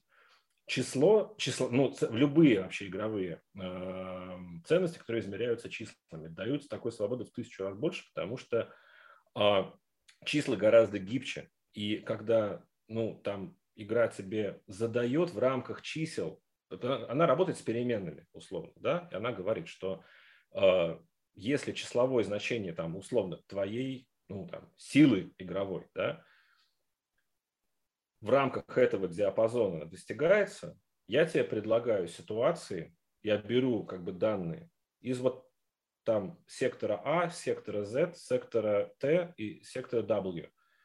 Но если твое значение твоих, как бы, твоей силы да, находится там уже в другом диапазоне чисел, то там сектор W исчезает, сектор T остается и добавляется сектор B. И на самом деле, вроде бы тоже ты все придумал, но на самом деле у тебя появляется настолько больше возможностей, именно числа бесконечны. Ну как, пусть не бесконечно, да, но все равно вот на каком-то даже отрезке их бесконечно малая делимость, может создавать много простора для какого-то комбинирования. То есть все равно ты будешь действовать в рамках комбинации, но даже какой-то ничтожный прирост этого комбинирования даст тебе ощущение той самой свободы. Потому что вернемся к покеру. В покере ты ограничен своим стеком. То есть если считать, что это код да, какой-то, этот код ну, выражен деньгами, условно. Mm-hmm. И тоже, ну, ты, ты никуда не денешься из того, что если у тебя деньги есть, у тебя есть какие-то возможности там, повышать ставки, давить человека там, да, на повышение. Вот. А если денег нет, у тебя эти возможности сокращаются тоже. Там, ну, очень малых, как бы, да, э, малого диапазона узкого. Вот. То есть эти ограничения всегда будут в любой игре. Они есть в футболе, там какую игру не возьми, все равно правила, да, помимо того, что они запечатаны как условия победы поражения, у тебя есть еще ограничения алгоритмов твоих, да, которые ну, не позволяют футбольному игроку там, да, схватить мяч руками и побежать с этим еще в ворота. Ну, да, но вот в этом-то и разница. То есть вот, вот я, хочу, я хотел как бы вот понять смысл дыры. Вот, допустим, в футболе вот эта дыра, которая возникает, может быть почему? Потому что, не знаю, там, защитник бежал мне навстречу, и он просто, блядь, только, ну, споткнулся и упал. И в этот момент для тебя открылась возможность как бы, ну, просто пробежать к воротам незащищенным и забить гол. Вот да. так устроена жизнь. В игре вряд ли баг какой-то сделает так, чтобы вне зависимости от геймплея вот этого сценария нападающий берет и спотыкается. Ну, то есть как? Вот ты, ты же, вот, вот, то есть, понимаешь, вот о чем речь? Мне всегда было любопытно вот, что есть такие, знаешь, фильмы, когда вот показывают, что люди в какой-то там тайм-луп попадают и вот проживают один день много раз. И вот мне любопытно, вот действительно ли наша жизнь это вот такая вот игра, когда представим себе, что вот, возьми просто любое э, событие в твоей жизни, которое как-то прошло не так, как ты хотел. И вот если бы у тебя была возможность в этот тайм-луп попасть именно вот в эту ситуацию, нашел ли ты бы вот эту дыру, условно, вот этот вот как бы какой-то баг, который позволил бы тебе эту ситуацию сделать так, как ты хочешь. Вот скажем так, кто-то тебе когда-то отказал, где-то что-то не получилось, и ты попытаешься еще раз, еще раз. Вот игры же это как? Поставлена задача, там надо что-то пробежать быстро, чтобы тебя никто не убил, и пройти к выходу, там, ну, чтобы все классно. И ты еще раз, еще раз, уже дыр там, мозоли, и как бы в конечном итоге ты достигаешь определенного уровня мастерства, когда ты вот проходишь по всему этому сценарию и достигаешь своей цели. Вот в жизни вот насколько это вообще вот реально, скажем так, возьмем, собираем две вещи. Абсолютно нереальное что-то таймлуп, да, когда ты вот как день сурка проживаешь одно и то же, и ты уже как бы изучил все моменты, которые вот как бы есть, и начинаешь их твикать.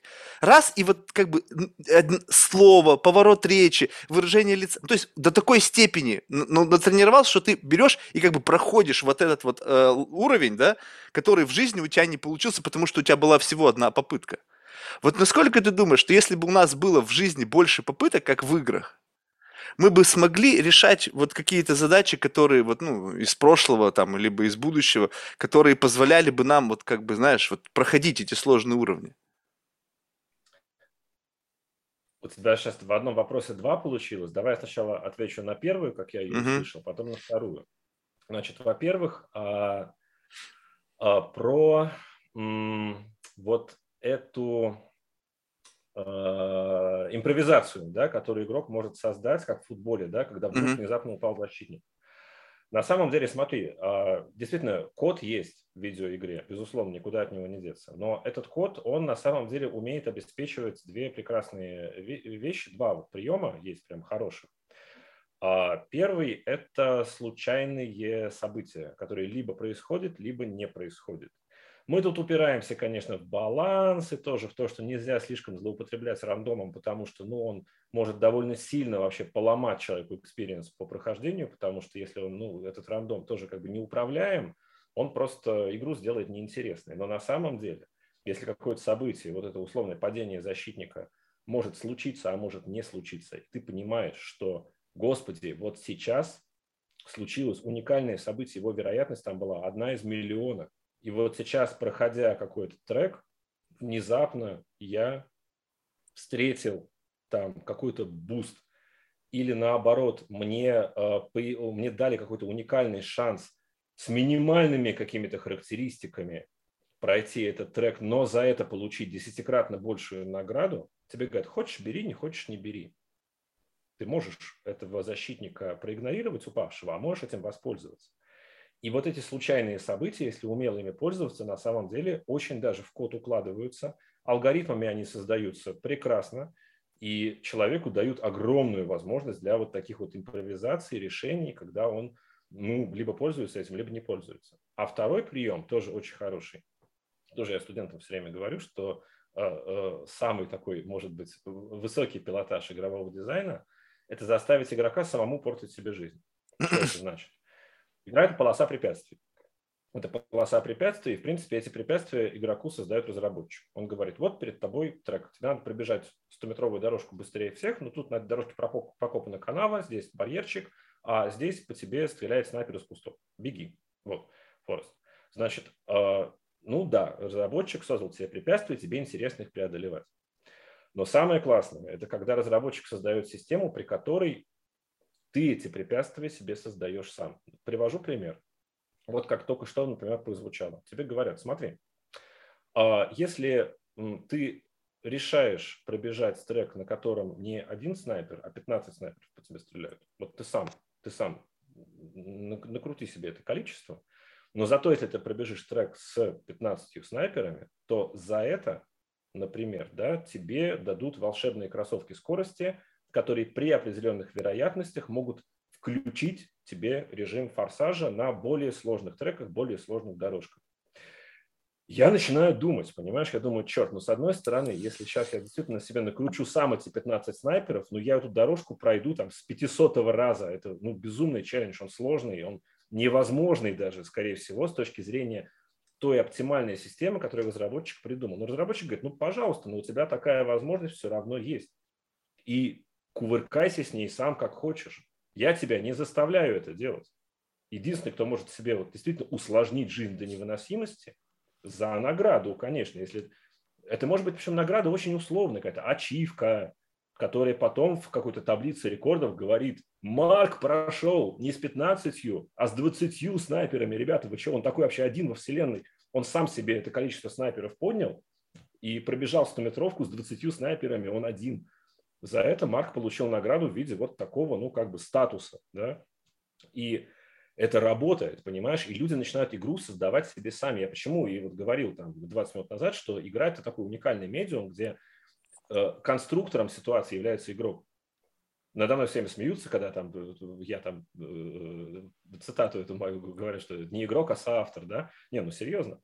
Понимаешь, он соавтор, но не, не только в том, что он там вместе с тобой книжку пишет, как Ильф и Петров, вот. А в том, что он конструирует ситуации для себя, если дизайн такой хороший. Вот, это первая часть вопроса твоего. Вот, а, а вторую я забыл. Да, вторая пофиг. Но это просто про жизнь, когда вот как бы насколько вот реально, вот ну, мы играем, и как бы нам сюжеты из фильмов показывают, что типа вот мы же можем там, добиваясь вот этот, из, проходить эту дорожку из 15 там снайперов там из раза в раз. А вот в жизни интересно, вот наша вот именно вот реальность, ну какая бы она ни была, нереальность, симуляция, она вот такая же, что если бы у нас было много попыток, то мы бы могли пройти как бы вот этот наш жизненный путь с максимальным как бы вот, ну, результатом, с максимальными очками. То есть, как бы ты, ты прошел этот путь лучше, чем кто-либо. Как бы условно наша жизнь, если взять так детерминизм, да, то как будто бы вот она, на ней уже есть вот эти все штуки, преграды, плюс еще есть опция усложнять себе жизнь. Я вообще очень часто это делаю, то есть абсолютно не хочу, но постоянно усложняю. Ну, то есть, и как бы вот, но, но у тебя есть много попыток, скажем так, вот прожил день, брук, отматываешь назад, даже что бы тут, и вот тут, а, вот тут не так, окей, переигрываем, и ты какой-то момент переигрываешь. Вот, вот ты думаешь, вот просто это спекуляция понятно, что мы не можем знать. Но вот если бы у нас была возможность вот так вот э, как бы проходить и проходить, мы бы смогли улучшать что-то? Либо мы вот один хрен бы оказались там, где вот нам суждено быть. Тоже, знаешь, мне на ум приходит такая довольно э, интересная тенденция, которую я в последнее время замечаю, когда м- люди людей подталкивают а, именно вот для того, чтобы какую-то а, когнитивную поведенческую мышцу им прокачать, их опять же подталкивают к а, тому, чтобы решить задачу не в той плоскости, в которой тебе предлагается ее решить. Например, а, в качестве приведу примера, сейчас тоже даже среди мобильных игр прямо много стало появляться а, таких, где тебе говорят, ну, вот у вас задачка, зажгите лампочку. И тебе, казалось бы, надо провести пальцем от провода к а, контакту, чтобы лампочка загорелась. Но на самом деле, чтобы эту задачку решить, ну, это, знаешь, там брейн-тесты всякие, там идиот-тесты, их, их очень много сейчас таких. Тебе надо там э, зайти в настройки телефона, поменять время там с ночного на дневное условно, да, просто выставить, и лампочка из ну ладно, не лампочка, как солнышко там засветит, да, осветит комнату, а чтобы лампочка там загорелась, надо потрясти телефон условно, да, чтобы этот провод там вытянулся у тебя, и тебе надо не пальцем провести, а просто потрясти телефон, и этот провод как бы автоматически вылезает из нижней части экрана, нарисованный провод. И на самом деле это действительно очень здорово, ну, как бы тебя, ты сейчас скажешь, но это тоже разработчиками продумано, конечно, поэтому такие игры, это тоже, ну, это эрзац скорее такого поведения. Но вот смотри, вне сурка, например, который ты привел в пример э, очень удачно, там же тоже э, главный герой он э, сначала начинает ломать систему в рамках заданных правил. То есть он уже там, изучив доскональным образом свой трек, он там богатеет, он там не наступает в лужу, он действительно, он как бы, ну, вот в рамках этой системы ее обманывает, и это ему удовлетворение не приносит. То есть как бы он в этой игре все еще не побеждает, хотя, казалось бы, от бесконечных переигрываний он в рамках ограничений заданных научился максимально эти ограничения использовать но систему-то он ломает внезапно через совершенно как бы другие поступки. Ну, то есть он там через любовь условно это ломает. Понятно, что это кино, а в играх там особо, там, ну, не очень понятно, кого любить. Хм. Вот, но на самом деле, на самом деле, э, то, что ты сказал про то, что, ну, как бы вот у меня есть осознанная мной управляемость, осознанная мной ограниченность, то, что я понимаю действительно, что, ну, все, вот я как человек ограничен тем, что я очень похож на подавляющее количество людей. Я ограничен тем, что я существую в строго заданных мне каких-то телесных рамках возможностей, которые у меня есть. У меня всего 10 пальцев, а не там 50. Вот. И у меня есть определенный там ресурс памяти, ресурс утомляемости. Все, ну как бы ну, живи с этим, ты человек. А, но при всем при этом, да, когда ты осознаваешь эти ограничения, и ты понимаешь, что игра тебе говорит, ты можешь снова и снова там переигрывать эту ситуацию, пытаясь заработать там не 50 яблок, в конце, а ну 53 яблока. И если геймдизайнер э, строго в этих рамках тебе свободу дает, ну, это тоже может быть интересно, но такие игры как бы редко остаются в, как-то в памяти, и ты чувствуешь, что ты что-то прям реально значимое э, пережил. Скорее, наоборот, ощущение того, что ну, ты потратил время на какой-то аттракцион, но, в принципе, мог это время потратить с большей пользой. Вот. Но когда вдруг ты перестаешь собирать яблоки в этой игре, да, и говоришь, я вместо этого эту игру выключу, и там год в нее заходить не буду. Через год ты внезапно в нее заходишь, тебе говорят, елки-палки, парень, здорово, смотри, теперь ты вместо того, чтобы собирать яблоки, ты превратился в яблоню, и ты будешь эту яблоню, ты, яблоки на тебе будут расти, и другие игроки будут их собирать. Это тоже алгоритм, да, это тоже было в какой-то мере предсказано разработчикам, как, ну, там, Господом Богом, который какие-то правила во Вселенную там за, за, прошил, да, ее, вот, мы ими условно пользуемся. Но даже вот этого крохотного шага, который позволяет тебе, то есть как ты сделал, да, смотри, получается, разработчик просто предположил, что игрок может сломать систему тем, что ну, он игнорируя там бесконечные провокации игры, говорят, заходи, заходи, давай снова, снова там собираете конфеты, да, собираете яблоки, он говорит, не буду это делать. Уходит. Да? И возможность вот такого ухода да, внезапно тоже создает игровую ситуацию. Ну, может быть, пример такой кривоватый. Да? Не, ну, нормально. Я на самом деле чувствую из-за этого как игрок. Я чувствую, что ну, на самом деле... А, а теперь смотри, вот, а теперь еще последний доворот винта идет собирать яблоки и конфеты, ну, в принципе, условные игровые ценности, которые ты принимаешь просто, ну, как вот по принципу э, при остановке неверия, да, что, ну, ладно, я вот пока я в игре, я принимаю, что это нарисованные яблоки, для меня офигеть как важны. Вот эти звездочки, которые я там получаю за уровень, ачивочки, да, это все прям, ну, такие ценности, ради которых мне стоит тратить э, минуты и часы своей жизни, которая у меня одна. И действительно, ну, когда ты это осознаешь, что это все, ну, какая-то э, ткань там натянутая на раму, ну, ну, такое себе ощущение. Но когда идет доворот винта, и игра действительно выносит эти ценности вот в тебя, и она говорит, смотри, ты не заходил в меня, игрок, в игру, хотя я тебя очень просил в меня заходить.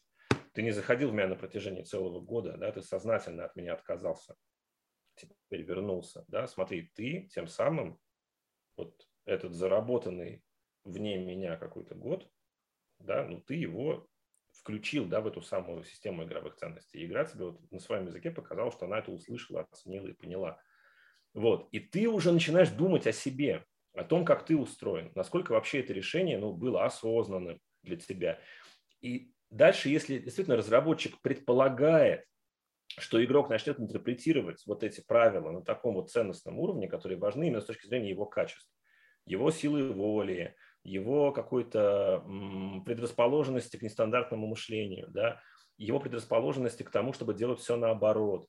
А если играешь рефлексию, говорит, ты нарочно делаешь все наоборот. Да?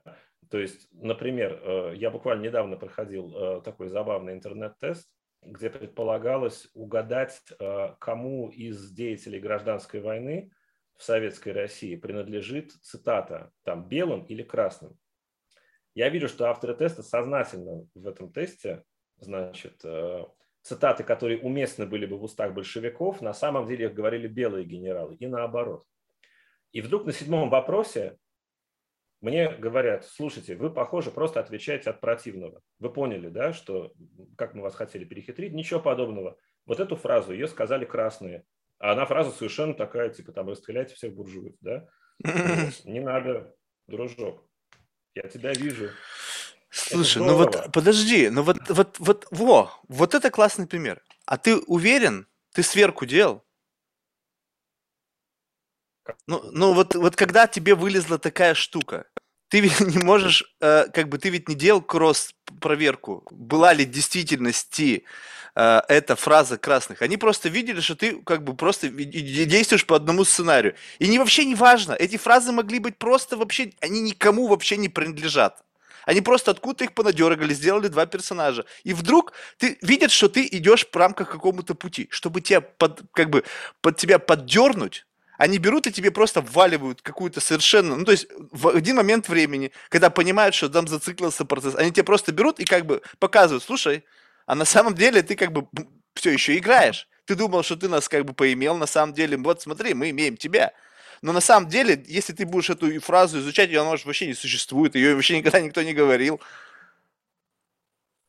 Какова вероятность, а что это это даже не так уж важно, Марк. Смотри, что, какой прием они тут применили. Они сделали очень коварный такой скифский трюк. Они перенесли игру на мою территорию угу.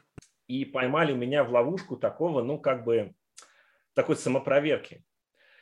И на самом деле они как раз применили вот эту высшую магию, э, вот этот высокий пилотаж игрового разработчика, потому что они заставили меня теперь дополнительно сомневаться, то есть делать еще одну перепроверку моих решений, никто меня делать это теперь не заставляет. Они просто дали мне повод такую деятельность начать осуществлять.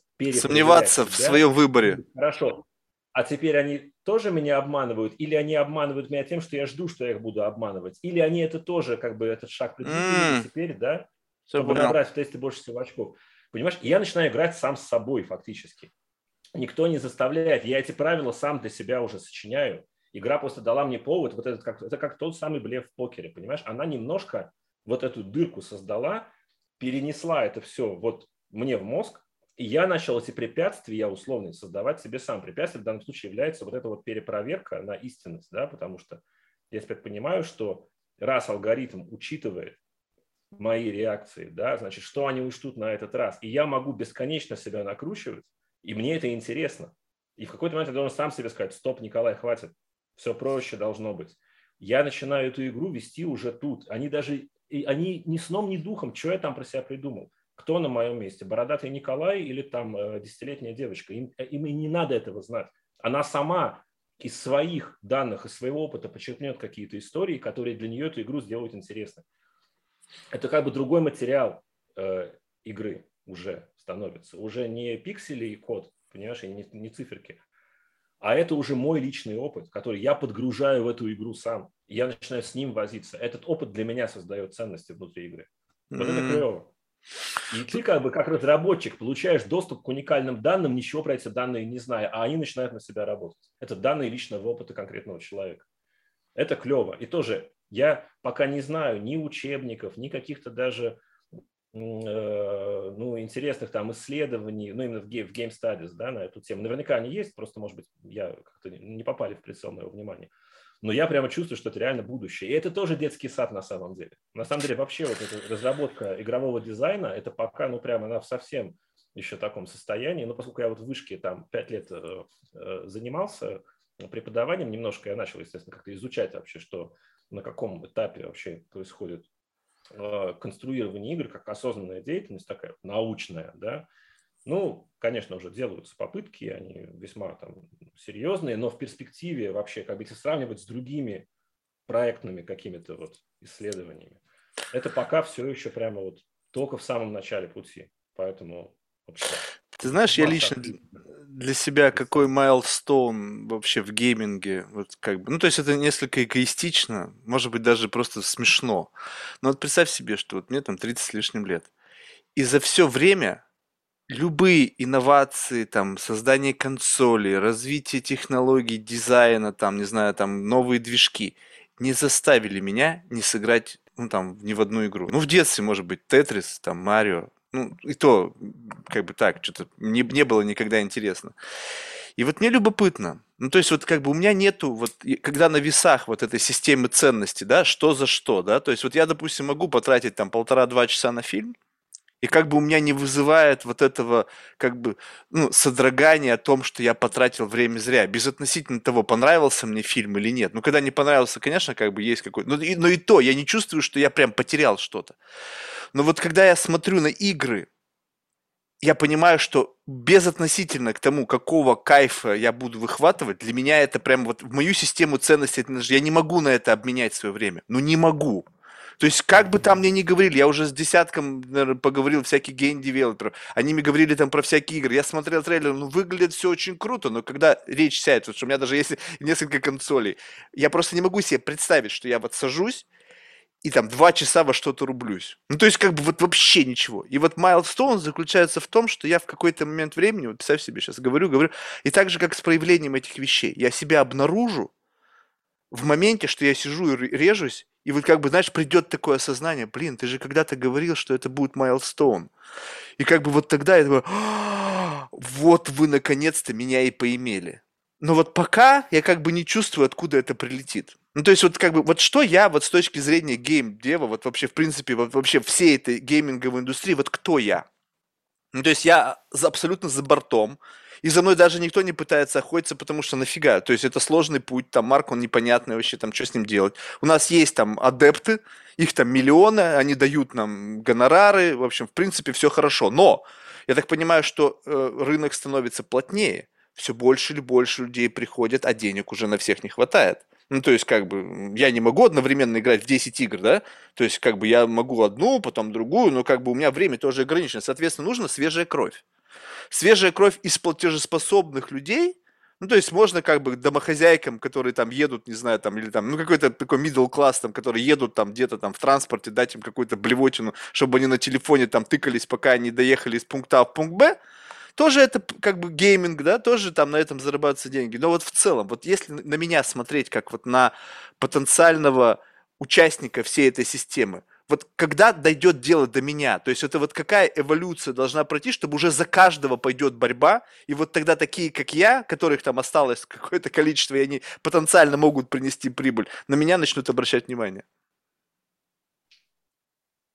Если ты сейчас ждешь какого-то аргументированного пророчества, я тебе да. Не, ну просто хотя бы, хотя бы таймлайн, то есть ты понимаешь, да, то есть вот такие, как я, пока просто в принципе не интересны. Слишком сложно со мной работать. Ну, то есть вообще непонятно, что со мной делать, и сколько денег на это потратить, и здесь риск, ну, риск рейша, он очень велик, потому что, ну, не факт, что ты меня чем-то хакнешь, да, то есть меня хакнули, что, что я купил PlayStation 5, но она до сих пор стоит в коробке, не распакованная, то есть я не понимаю вообще, зачем я это сделал, то есть у меня была четвертая, только для того, что и то это было куплено тогда, потому что у меня в одной комнате у телевизора не было этого Smart TV, то есть чтобы там Netflix был. То есть вот э, как бы для, для этой цели было куплено. А, и, и все.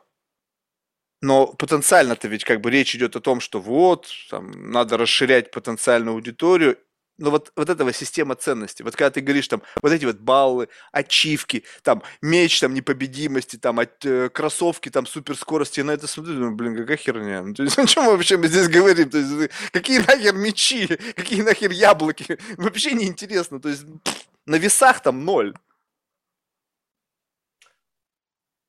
Правильно. Потому что кроссовки, яблоки и мечи действительно это э, тот случай, когда игра пытается создать плохие имитации того, что ты имеешь в реальной жизни уже сейчас. Мечи, яблоки и кроссовки – это то, чем ты с улюлюканьем пользуешься, ну, с настоящими только, а не с нарисованными. И поэтому, когда игра пытается как бы гоняться с жизнью здесь вот как бы в попытки там придать дополнительную ценность этим нарисованным кроссовкам, на самом деле, скорее всего, она проиграет в этой битве с жизнью, потому что жизнь, ну, она по-любому будет, ну, действительная, материальная, да, как бы осознаваемая тобой. Но когда игра вступает на такие полигоны, где в жизни у тебя аналогов нет, я тебе приведу пример. Mm-hmm. Есть, например, игра такая Portal, портал великая, mm-hmm. да, которую сделала компания Valve, которая тебе предлагает вообще совершенно другую модель пространства. В жизни у тебя нет такой модели. И а, на самом деле, когда ты начинаешь понимать, что вообще твое восприятие трехмерной системы координат, в которой ты существуешь и в этой жизни, да, она очень несовершенна и неполна, а игра тебе создает некий виртуальный симулятор того, как еще по-другому пространство умеет работать, вот тут ты в какой-то момент говоришь, так, так, так, ребята, подождите, похоже, я действительно что-то очень важное понял, в том числе и про то, чего я не замечал вот здесь, по эту сторону. Ты говоришь с человеком, который трипит DMT, грибы, барихуана. То есть я пространство уже изогнул так и в таких мирах побывал, что я не думаю, что... Ну, как бы я убежден, что меня можно, конечно, удивить какими-то играми. Но вопрос в том, когда эта игра создается в твоей голове, то есть представь себе, что я вот я люблю играть, только мои игры ментальные. Я сам создаю медиум, я беру участника, зову кого-нибудь, скажу, сегодня мы играем в мою игру. Начинаю объяснять правила, начинаю создавать какие-то... Ну, какие-то... Ну, и вот эта игра мне нравится. То есть я как бы сам и автор, и игрок, и, и в то же время мне э, другой игрок помогает ее доделывать, если я чувствую, что ну, как бы не, не проработана эта игра. И это такая какая-то вот, вот это вот, вот это интересно. Вот я на это готов тратить время.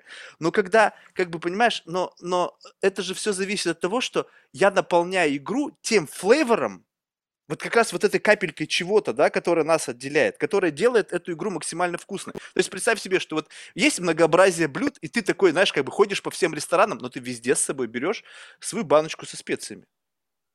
И вот только тогда этот ресторан становится классным. Блин, ребята, муа!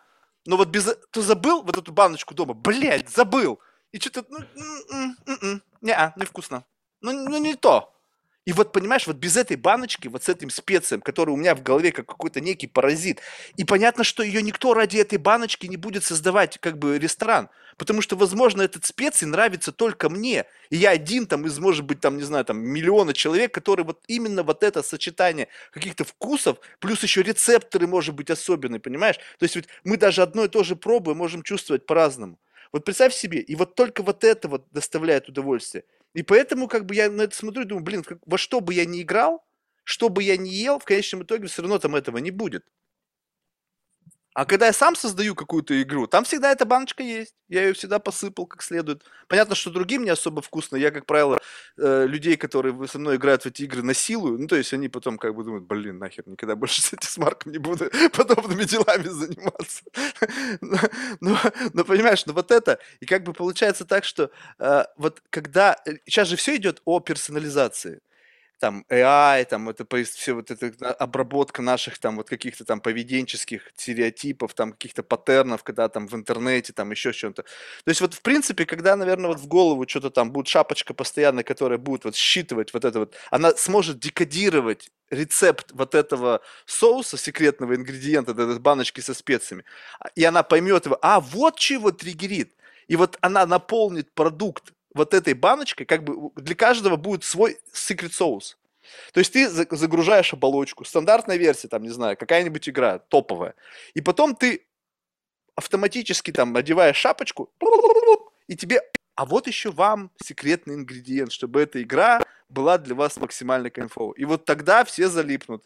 Вот тогда точно все как бы будут там.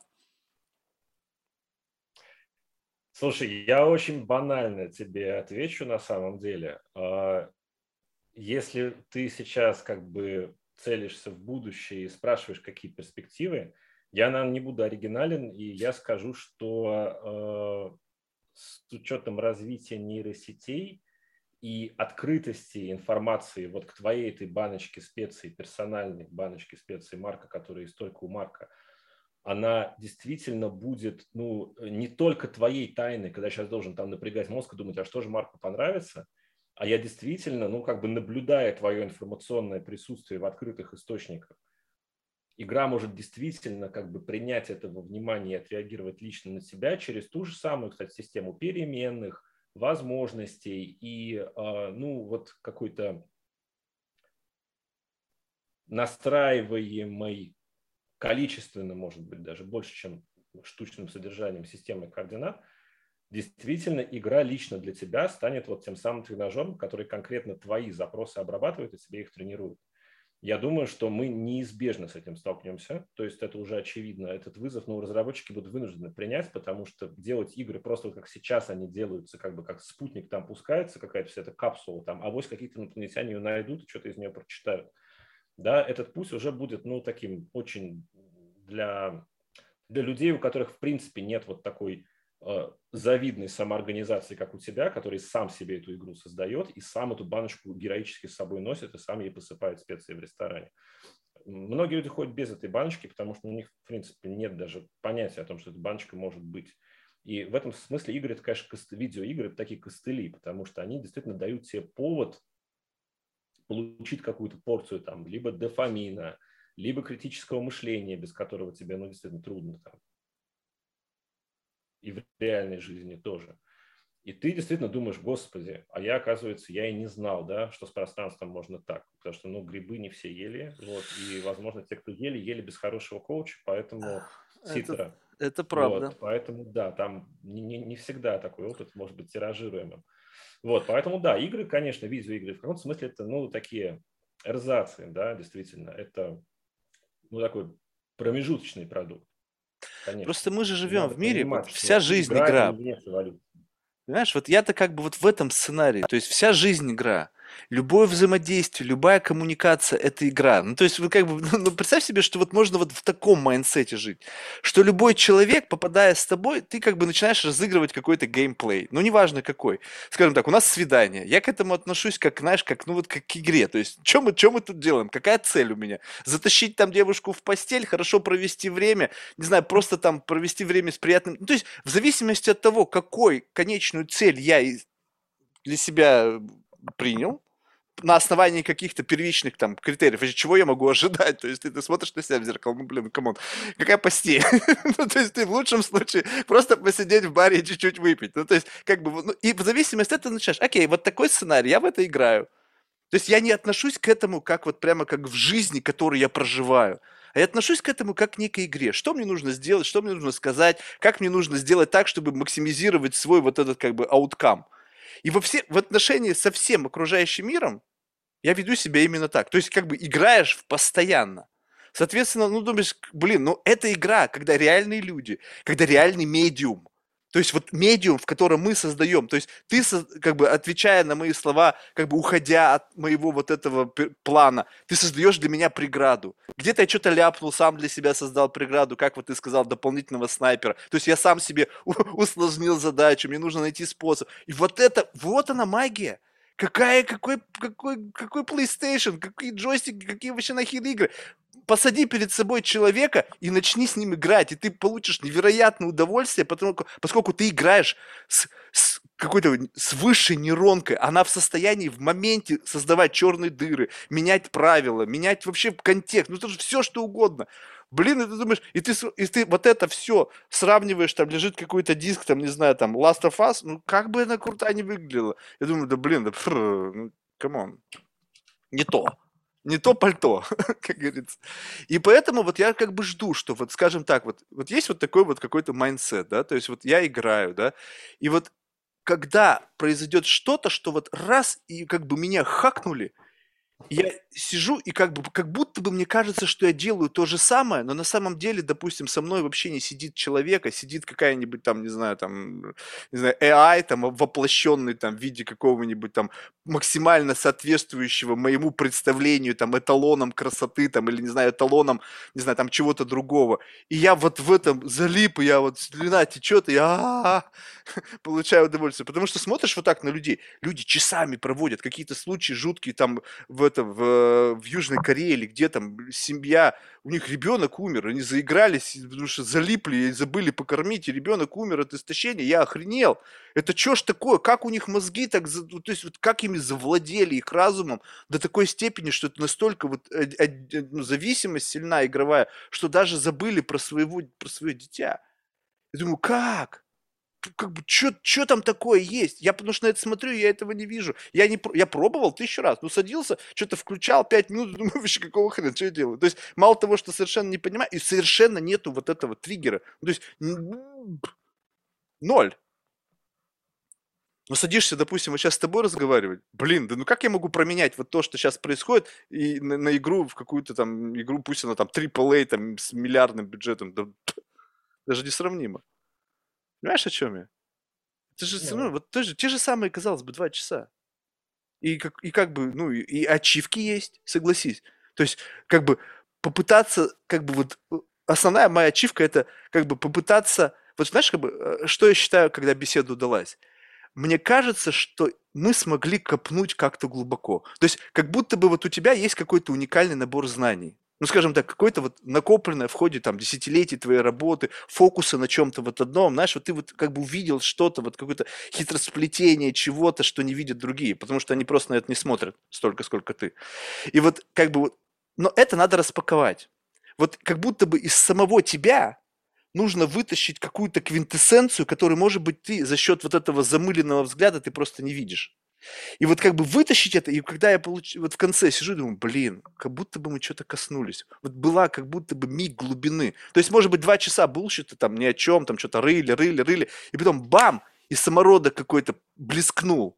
И мы его смогли извлечь. Вау, вот это, вот это круто, вот это мы все-таки смогли. Ну, я смог. И там, то есть вот, вот коснуться чего-то удивительного. И вот это ачивка. Плохо? Ну, не знаю, кому-то может быть неинтересно, кто-то как бы просто, вот, знаешь, как бы воздух сотрясает, вот они записывают подкасты, вообще ради чего? То есть, а что а чё, а было-то вообще? Ну, вы какую цель преследовали в этом и всем? Какие-то истины для других гейм... Представляешь, сейчас была такая беседа? Я бы тебя, вот как бы представим себе, что сейчас лекционный материал, да, ты ведешь лекцию для, и, и как будто бы вот это невидимое око, это твои студенты, и ты там что-то ему к чему-то учишь, там какие-то там какие-то твики, какие-то важные вещи для того, чтобы они в, в карьере могли как бы ну, дальше двинуться. А теперь представь, что их нету тогда ведь смысл теряется. Ну, то есть меня научить, ну, понятно, что я не, вообще не твой клиент, да? То есть мне вот это вообще пофиг, то есть мне просто интересно, что ты там достигаешь. И вот я всегда прошу людей, выключи вот толпу, их там нету, там вообще никто не слушает, никто не смотрит. А вот я перед тобой один, и вот нам нужно найти что-то такое, что как бы вот, как бы вот для тебя будет максимально интересно. И, и для меня максимально как бы понятно. Ну, то есть, потому что если что-то такое интересное для тебя и совершенно непонятно для тебя, для меня, то я буду как бы, ну, я не в состоянии, мои мозги будут это переварить. И вот эта игра, вот это интересно, интересный сценарий, интересный, приятный собеседник. Клево. Что еще надо? Как вот, как вот обозвать эту игру? Как ее можно симулировать? Ну что совершенно невозможно. Как вот, вот откуда моя мысль, вот этот вот пассаж последних трех минут взялся? Это же просто вот открылся какой-то краник и вытекло. Тот же самый вопрос, который у нас уже звучал. Смотри, эти пригорестные корейские родители на самом деле оказались в такой страшной ситуации, их ребенок погиб, а, потому что а, вот этот э, феномен дофаминовой, дофаминовой иглы, да, какого-то быстрого дофамина, который тебя обеспечивает как раз легко усваиваемость вот этого ценностного эрзаца внутри игры, понимаешь? Действительно, как бы в реальной жизни кому-то очень тяжело э, получать этот дофамин от осознания какого-то реального прогресса, видимого, э, понятно классифицируемого, описанного, описанного, да, и которым легко управлять тебе. Человек хочет контроля. Игры дают себе иллюзию контроля. И ради этой иллюзии контроля действительно можно забыть об очень многом. И такие игры, ну как, я тоже их не очень уважаю, честно говоря, потому что, ну, эта иллюзия, она остается иллюзия, это майя, понимаешь, и то, что ты там что-то контролируешь в какой-то виртуальной среде, на самом деле мало чего дает тебе, наоборот, она скорее отнимает у тебя, чем дает. Потому что ты сам становишься виртуальным персонажем, ты погружаешься в экзоскелет, абсолютно как бы несуществующих ценностей, которые к тебе имеют мало отношения, ты принимаешь эти ценности на какое-то время, потому что так захотел разработчик ради награды в виде вот этого быстрого дофамина, которым тебя игра поощряет и хвалит за то, что ты в примитивной системе правил научился эти правила использовать, чтобы ну, получать некую иллюзию временной победы. Я с тобой совершенно согласен, что такие игры, ну да, они действительно, ну вот с сексом ты привел сравнение, действительно, зачем, казалось бы. Вот там, э, там 10 минут восторга, а потом усталость, разочарование, думаешь, блин, еще что-то на мою голову, еще теперь какие-то обязательства и отношения, которые надо теперь как-то тащить, да, зачем все это было. Ну, бывает. Вот. Но на самом деле еще и любовь есть. Вот. И я про то говорю, что на самом деле, если действительно игра выносит в тебя, она тебе мяч подает, возвращает его, не ты мячики накидываешь, а наоборот, она тебе мячики накидывает, да, ты их отбиваешь, ну, в общем, понятно уже, как их отбивать. Теперь игра тебе бросает мяч и говорит, на, подавай теперь ты, понимаешь? И вот тут ты действительно начинаешь, ну, как минимум, три... вот почему я всем говорю, что игры – это тренажер, что игры – это, ну, какая-то история про то, что ты м- получаешь повод ну, там, опять же, научиться пользоваться тем же пространством, так как ты не умел им пользоваться раньше. Ты потом вернешься сюда, и ты вот эти навыки, полученные в игре, да, которые, ну, показывают тебе, что, слушай, смотри, на самом деле, правда, можно так вот настроить свой ум, что он создает тебе некий пространственный континуум. Ты находишься сразу в двух комнатах, вот в этой и в соседней. Попробуй думать вот так тоже. И поскольку в игре ты этот навык уже, ну, в такой, да, легкой, вакцинированной форме освоил, теперь, вернувшись сюда, тебе можно уже научиться использовать его и здесь, как ни странно. Но со мной это произошло после игры в спорт. Расскажи, вот расскажи, вот, вот расскажи от вот этой мышцы, которая у тебя прокачалась за счет вот профессиональной и просто геймерской, геймерского experience а, но которая не вернулась обратно в бизнес. Ну, скажем так, бывает так, что как бы ну, такая цепочка. Ты в, играешь в игры, ты их создаешь, и это как бы вот оттуда ты черпаешь топливо, которое возвращается обратно, такой какой-то вечный двигатель, да? А вот теперь представь, что мы это в сторону задвинули, оставили твою жизнь, твои личные отношения, отношения с друзьями, коллегами, близкими, твое мировосприятие. И вот эта мышца, она же осталась. Ну, то есть, скажем так, вот качок, вот он в обычной жизни же тоже качок. Вот он берет воду там в магазине, 8-литровую канистру. Она же легче ему. Потому что он качок. Ну, то есть, как бы так же и здесь. Если эта мышца есть, значит, ты в состоянии чувствовать доминанту свою, тогда, когда ты видишь, человек не качок, ну, условно, вот эта мышца у него не прокачана, вот это чувствуется разница? Где ты можешь ее в реальном мире пощупать? Вот здесь вот я могу делать больше, чем он, только потому, что у меня есть вот такой experience. Ну, слушай, ну, достаточно, ну, как легко, нелегко. А, мы постоянно принимаем решения mm-hmm. неправильные, чаще, чем правильные. А, совершаем ошибки, и этот опыт либо учитываем, либо не учитываем. Mm-hmm. Это деятельность, которую мы осуществляем всегда. То есть, если сравнить с поднятием э, тяжелой канистры, да, ну, это примерно то самое. И чтобы ты э, указательным пальцем 8-литровую канистру поднял в магазине, да, тебе сначала хорошо бы походить на смешной такой тренажерчик, который, в принципе, ни зачем не нужен, кроме, ну, то есть его как бы реальная ценность, да, он не умеет поднимать э, там, э, воду, да, это просто, ну, такой странный прибор, который нужен только с одной целью, чтобы ты себе вот эту мышцу накачал. Ну, то есть ты скажешь, лучше просто канистры поднимать, вот как эти там даосские какие-то все эти монахи, там лупить там дерево, там по скользкой лестнице камень таскать эти ведра с водой, да, ты и воду носишь, что-то полезное делаешь, и при этом еще и мышцы прокачиваешь. Да, согласен. Но не у всех людей действительно есть прям сразу доступ к такой лестнице. Не все обладают такой высокой степенью самоорганизации, воли и концентрации, чтобы вот эту вечную игру как бы постоянно в процессе жизни осознавать, да, и постоянно, опять же, контролировать себя. То есть игра действительно, она вот во, во многом учит, в том числе, кстати, этому контролю тоже, тому, чтобы просто ты был к этому чуть лучше подготовлен. Хорошая игра. Mm-hmm. Ну, то есть я, по крайней мере, к этому стремлюсь. Такая асимптота, понимаешь? Никогда, может быть, не достигнешь ее, но надо к нему mm-hmm. постоянно, постоянно приближаться. Это скорее, ну, некий вектор, это целеустановка такая. Удалось ли, например, мне на этом пути уже что-то хорошее сделать? Я не знаю. Некоторые люди пишут мне письма, там говорят, что да. Ну, нам всем в нашу студию часто приходят письма там со всех уголков мира, которые говорят, господи, да я пока не сыграл там ваш тургор, я даже и не знал, что такое вообще бывает. Такие письма получать приятно. Ну, в общем, я понимаю, что ну, просто... Значит, что-то правильно делается, да? Том, что подумать о том, что ты поток, и начать ну, в жизни тоже вести себя так, как будто ты поток. Это же интересно. Вот. Так что, ну да, игры это скорее поводы. Это те самые мячики, которые ты человеку накидываешь, он может их отбивать, может не отбивать. Если вдруг ему понравится, он захочет отбить такой мячик еще и еще, потом в жизни он тоже эти мячики начнет ловить в совершенно неожиданных мест. Так, так. Супер, очень круто. А вот как, ну вот, скажем так, ну окей, скажем, это повлияло на э, ну, природу принятия решений. То есть, скажем так, что как-то стало это делать легче, так же, как с поднятием там, не знаю, там тяжести. Но вот а, а другая часть, связанная с вот с какими-то некими лаврами от э, того, что ты как бы, ну, делаешь что-то правильно, у этого появляются там последователи, которые пишут вот такие письма. Вот это как влияет? Ну, то есть это, это вот это превращается, ну, то есть ты чувствуешь в этом зависимость, что это некое наркотического плана, либо это просто как некий, э, как сверка такая, знаешь, как вдоль трассы, там, направление там, не знаю, там, до Нью-Йорка осталось 50 там, километров, значит, как бы все правильно, то есть ты движешься в нужном направлении, и такие маяки, как вот эти письма, просто нужны, чтобы понимать, что ты не сбился с пути, что ты там не оказался где-то в Зюкайке, когда ты ехал там совершенно в другом направлении, потому что там никто тебе не сигнализировал о том, что ты сбился с, с основного курса.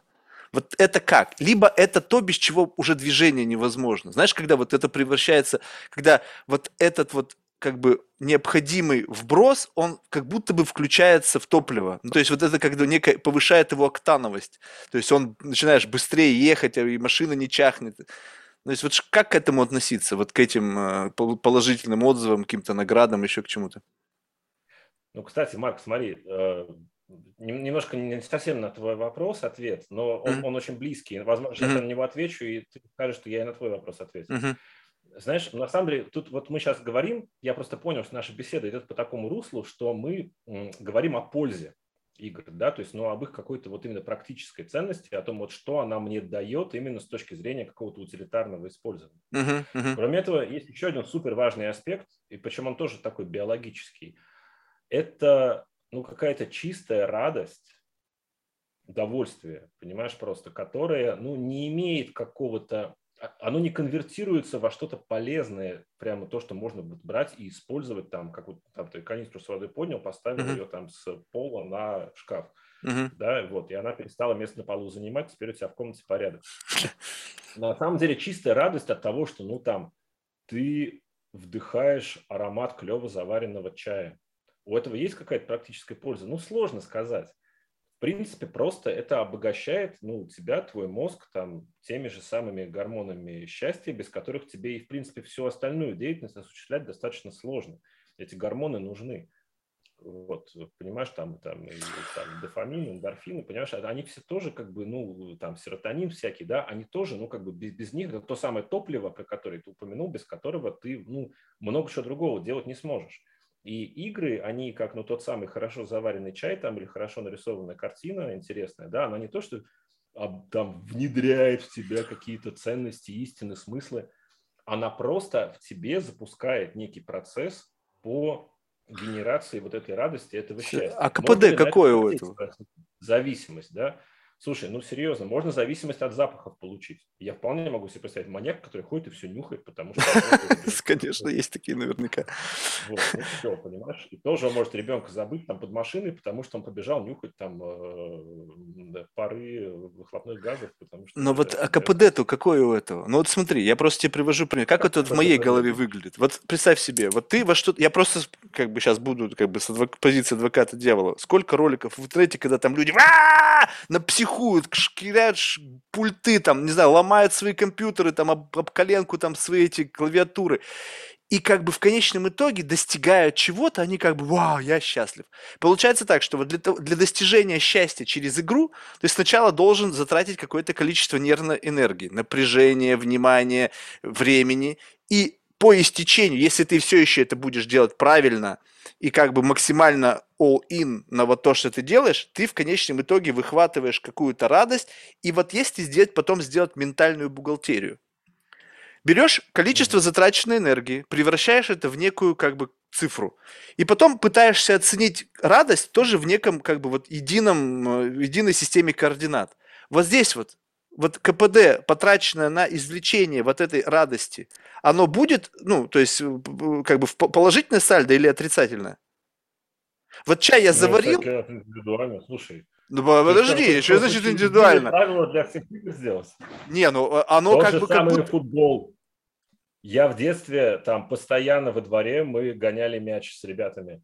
Угу. Ну, бывал бывали такие матчи, когда я действительно думал, да ем, я совершенно опустошен, сплошные, да, неудачи, поражения, да, там я, опять же, я инвестировал своих вот этих гормонов, да, я потратил гораздо больше, чем получил. Бывает, наоборот, такая игра, после которой ты неделю вообще летаешь, как на крыльях, потому что вы так классно сыграли, вы так чувствовали друг друга, такие пасы отдавали, понимаешь, и ты ощущаешь, что, господи, ты вообще всю эту гармонию вселенной теперь в одном этом матче вообще ощутил как прикосновение какого-то небесного перста. И ты реально То есть радость, она тоже разная. Даже в рамках одного футбола матч на матч не похож, понимаешь? А ты говоришь, что ну тогда... Не, ну подожди, ты сказал, что там вы проиграли. Там как бы разочарование есть. То есть мы же говорим только... Вот ты, ты убери все матчи, которые с проигрышем. Подожди, ты что-то начинаешь как бы хитрить. Убери из прошлого все матчи с проигрышем и оставь все матчи с выигрышем. И получается, что вот это ну, усреднение вот этого всего положительного, что ты выхватываешь из того, что ты для этого тратишь. Вот, вот это сбалансировано, то есть это sustainable только потому, что как бы сколько вошло, столько вышло – и поэтому это тебя как бы не деморализует и дает тебе как бы, шанс дальше это, этим заниматься. То есть вот как бы заварить чай, ну блин, ну, включил чайник, он что-то сам сделал, сыпнул что-то там какой-то там ароматный, не знаю, там какой-то набор там чего-то, и вот тебе чай готов. Никакой нервного, никакого нервного напряжения. И удовольствие в отношении с количеством затраченного времени, нервной энергии намного больше. Вот как бы у меня принцип такой, я должен, я всегда смотрю на КПД. То есть вот я получаю что-то, что я для этого сделал. Если я для этого сделал больше, чем получил, это не имеет смысла. Ну, то есть, как бы это должно уравновешиваться, понимаешь? Во всем, в бизнесе, в жизни, в удовольствии. То есть, как-то, ну, ради чего получать удовольствие? То есть, ты минутное удовольствие, которое стоило для тебя, там, не знаю, годы работы. Думаешь, херня какая-то. Такой вот риск все предсказывать заранее, боюсь, я тут тебе ничем не помогу. Проиграть тоже, кстати, ты зря говоришь, что ты, я, я хитрю. Я тебе другой пример приведу. У меня был э, в где-то 2000 году, я очень увлекся покером, прям много играл, я прям вот почти целый год, я вот даже зарабатывал прям покером. Вот, и, ну, вот я пом- прям помню случай, когда я проиграл, и, ну, там, правда, был такой момент, я вовремя сумел выйти из игры, да, но как бы тоже это долго рассказывать, сейчас не mm-hmm. хочу тратить время, мы уже практически заканчиваем с тобой. Вот, но я, при том, что я проиграл, вот это ощущение эйфории было именно от того, что вот в каком-то самоконтроле, да, в том, как я грамотно сумел, да, проиграть, вовремя, в правильном моменте остановился. То есть, ну, я там как бы не то, чтобы сказал, так, стоп, стоп, стоп, хватит, убегаем, все, хватаем там вещи лишние, скорее вон из этого питона. Нет, нет, я сделал еще несколько ставок. Я понял, да, как на примере этих ставок я понял, я стал лучше понимать своих противников, я понял, что я не уйду отсюда с выигрышем никогда. Когда я это понял и убедился в этом через вот эти три проверочные ставки, условно, да, я действительно попрощался, вышел.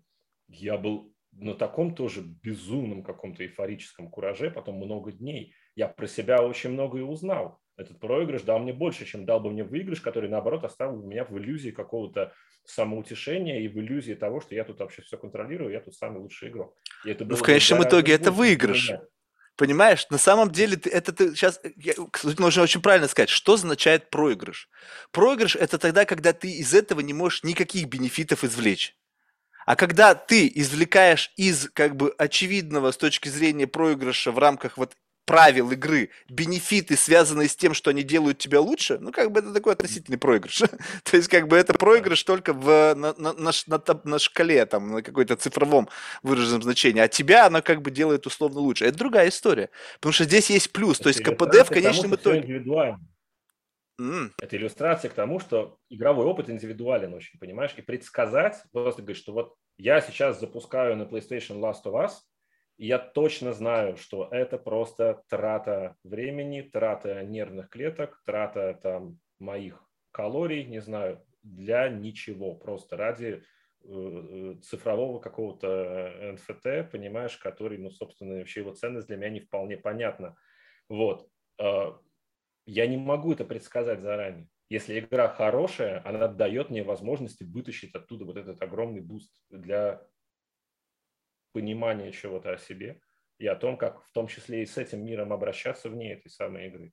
Но тогда разработчик, режиссер должен реально прикладывать для этого усилия. Это, ну, я думаю, это может получиться случайно, но, как правило, все-таки это результат проектной деятельности того, кто игру придумал, кто придумал эти правила. И в эти правила заложил уже такие вот эти люфты, чтобы в них этот твой личный boost реализовался. Понимаешь, это очень трудно делать. Мы с этого начали разговор. Это реально тяжело. Я говорю, у меня на это уходит там 90% жизни, чтобы такие решения придумывать, из которых тоже там из 10, дай бог, одно оказывается удачным.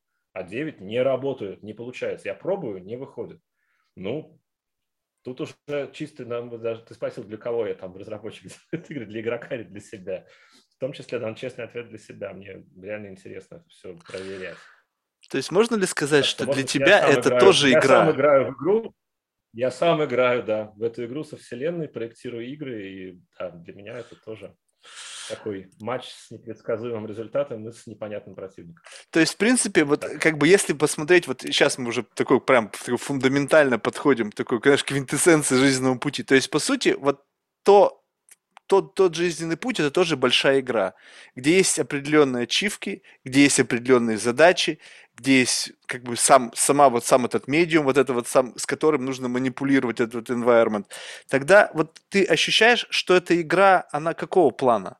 Она игра, где есть начало и конец, и в этом конце ты либо выиграл, либо проиграл либо это игра, которая просто как бы ты играешь, как бы постепенно повышая свой уровень, и у него нету как бы некого как бы потолка. Ну, то есть в нее, если бы там продолжительность жизни была бы там, не знаю, там не, не 85 лет или сколько там средняя сейчас продолжительность, там, допустим, 150 лет, то ты бы просто в нее играл дольше, и как бы, ну, все ограничено только ресурсами жизни. Либо все-таки есть какая-то вот прямо там, не знаю, момент, когда вот Победил, все, заканчиваем, нафиг, все, другая, другая игра началась. Ну, это маленькие локальные победы, в которых ты выигрываешь кусочек себя, на самом деле. Это вот на такие призы ведется. Вот эта игра пока большая мета, о которой ты говоришь. Есть ли у нее конец? Ну да, он будет у всех у нас, я уверен. Ну, это такой конец, он для всех. Там у всех игра заканчивается. Это просто, да, таймлайн истекает, все, как бы, да. Матч идет 90 минут, увы. Конец будет, даже если сыграют ничью. Слушай, Николай, ну я что, получил искреннее удовольствие. Ну, для меня вот, понимаешь, у меня вот как бы вот в этом есть смысл разговора, потому что я что-то не понимаю. Ну, скажем так, мне такое ощущение, что, то есть, когда я смотрю на что-то, где кто-то выхватывает удовольствие от чего-то, ну, то есть, неважно, что это, То есть, как бы, есть какие-то критерии у меня, что как бы можно, что нельзя, но, скажем так, вот это точно можно. Здесь нету никаких там сайд-эффектов таких каких-то страшных. Но я смотрю на кого-то, кто-то получает от этого искреннее удовольствие, проводит время, обсуждают, то есть получают какую-то бурю эмоций, какой-то, возможно, новый набор эмоций, который у меня вот так в обычной жизни не, не, ну, нельзя извлечь.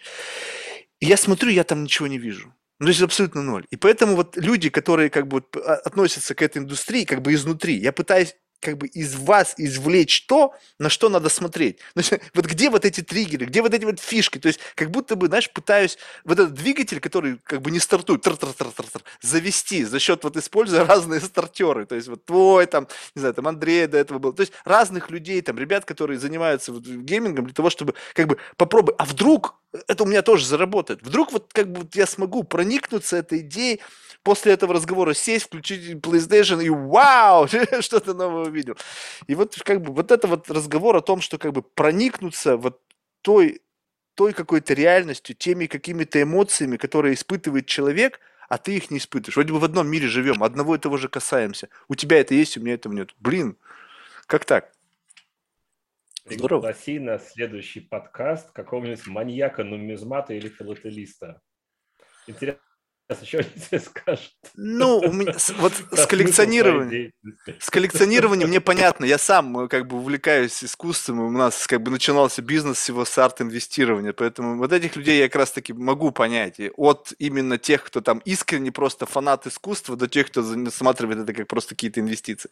Но здесь-то как раз я хорошо понимаю, что их там триггерит, а вот с ребятами из вот гейминга пока как бы что-то как бы не сошлось. Слушай, в завершении мы всех наших гостей просим рекомендовать кого-нибудь в качестве потенциального гостя из числа людей, которых ты считаешь интересными лично для себя.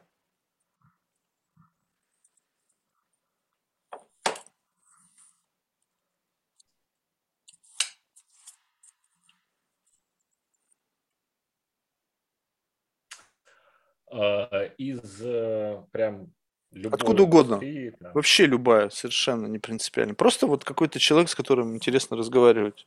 Чем-то вот он, знаешь, вот разговаривая с ним, дает тебе какой-то вот свежий, знаешь, вот прям свежий взгляд на что-то.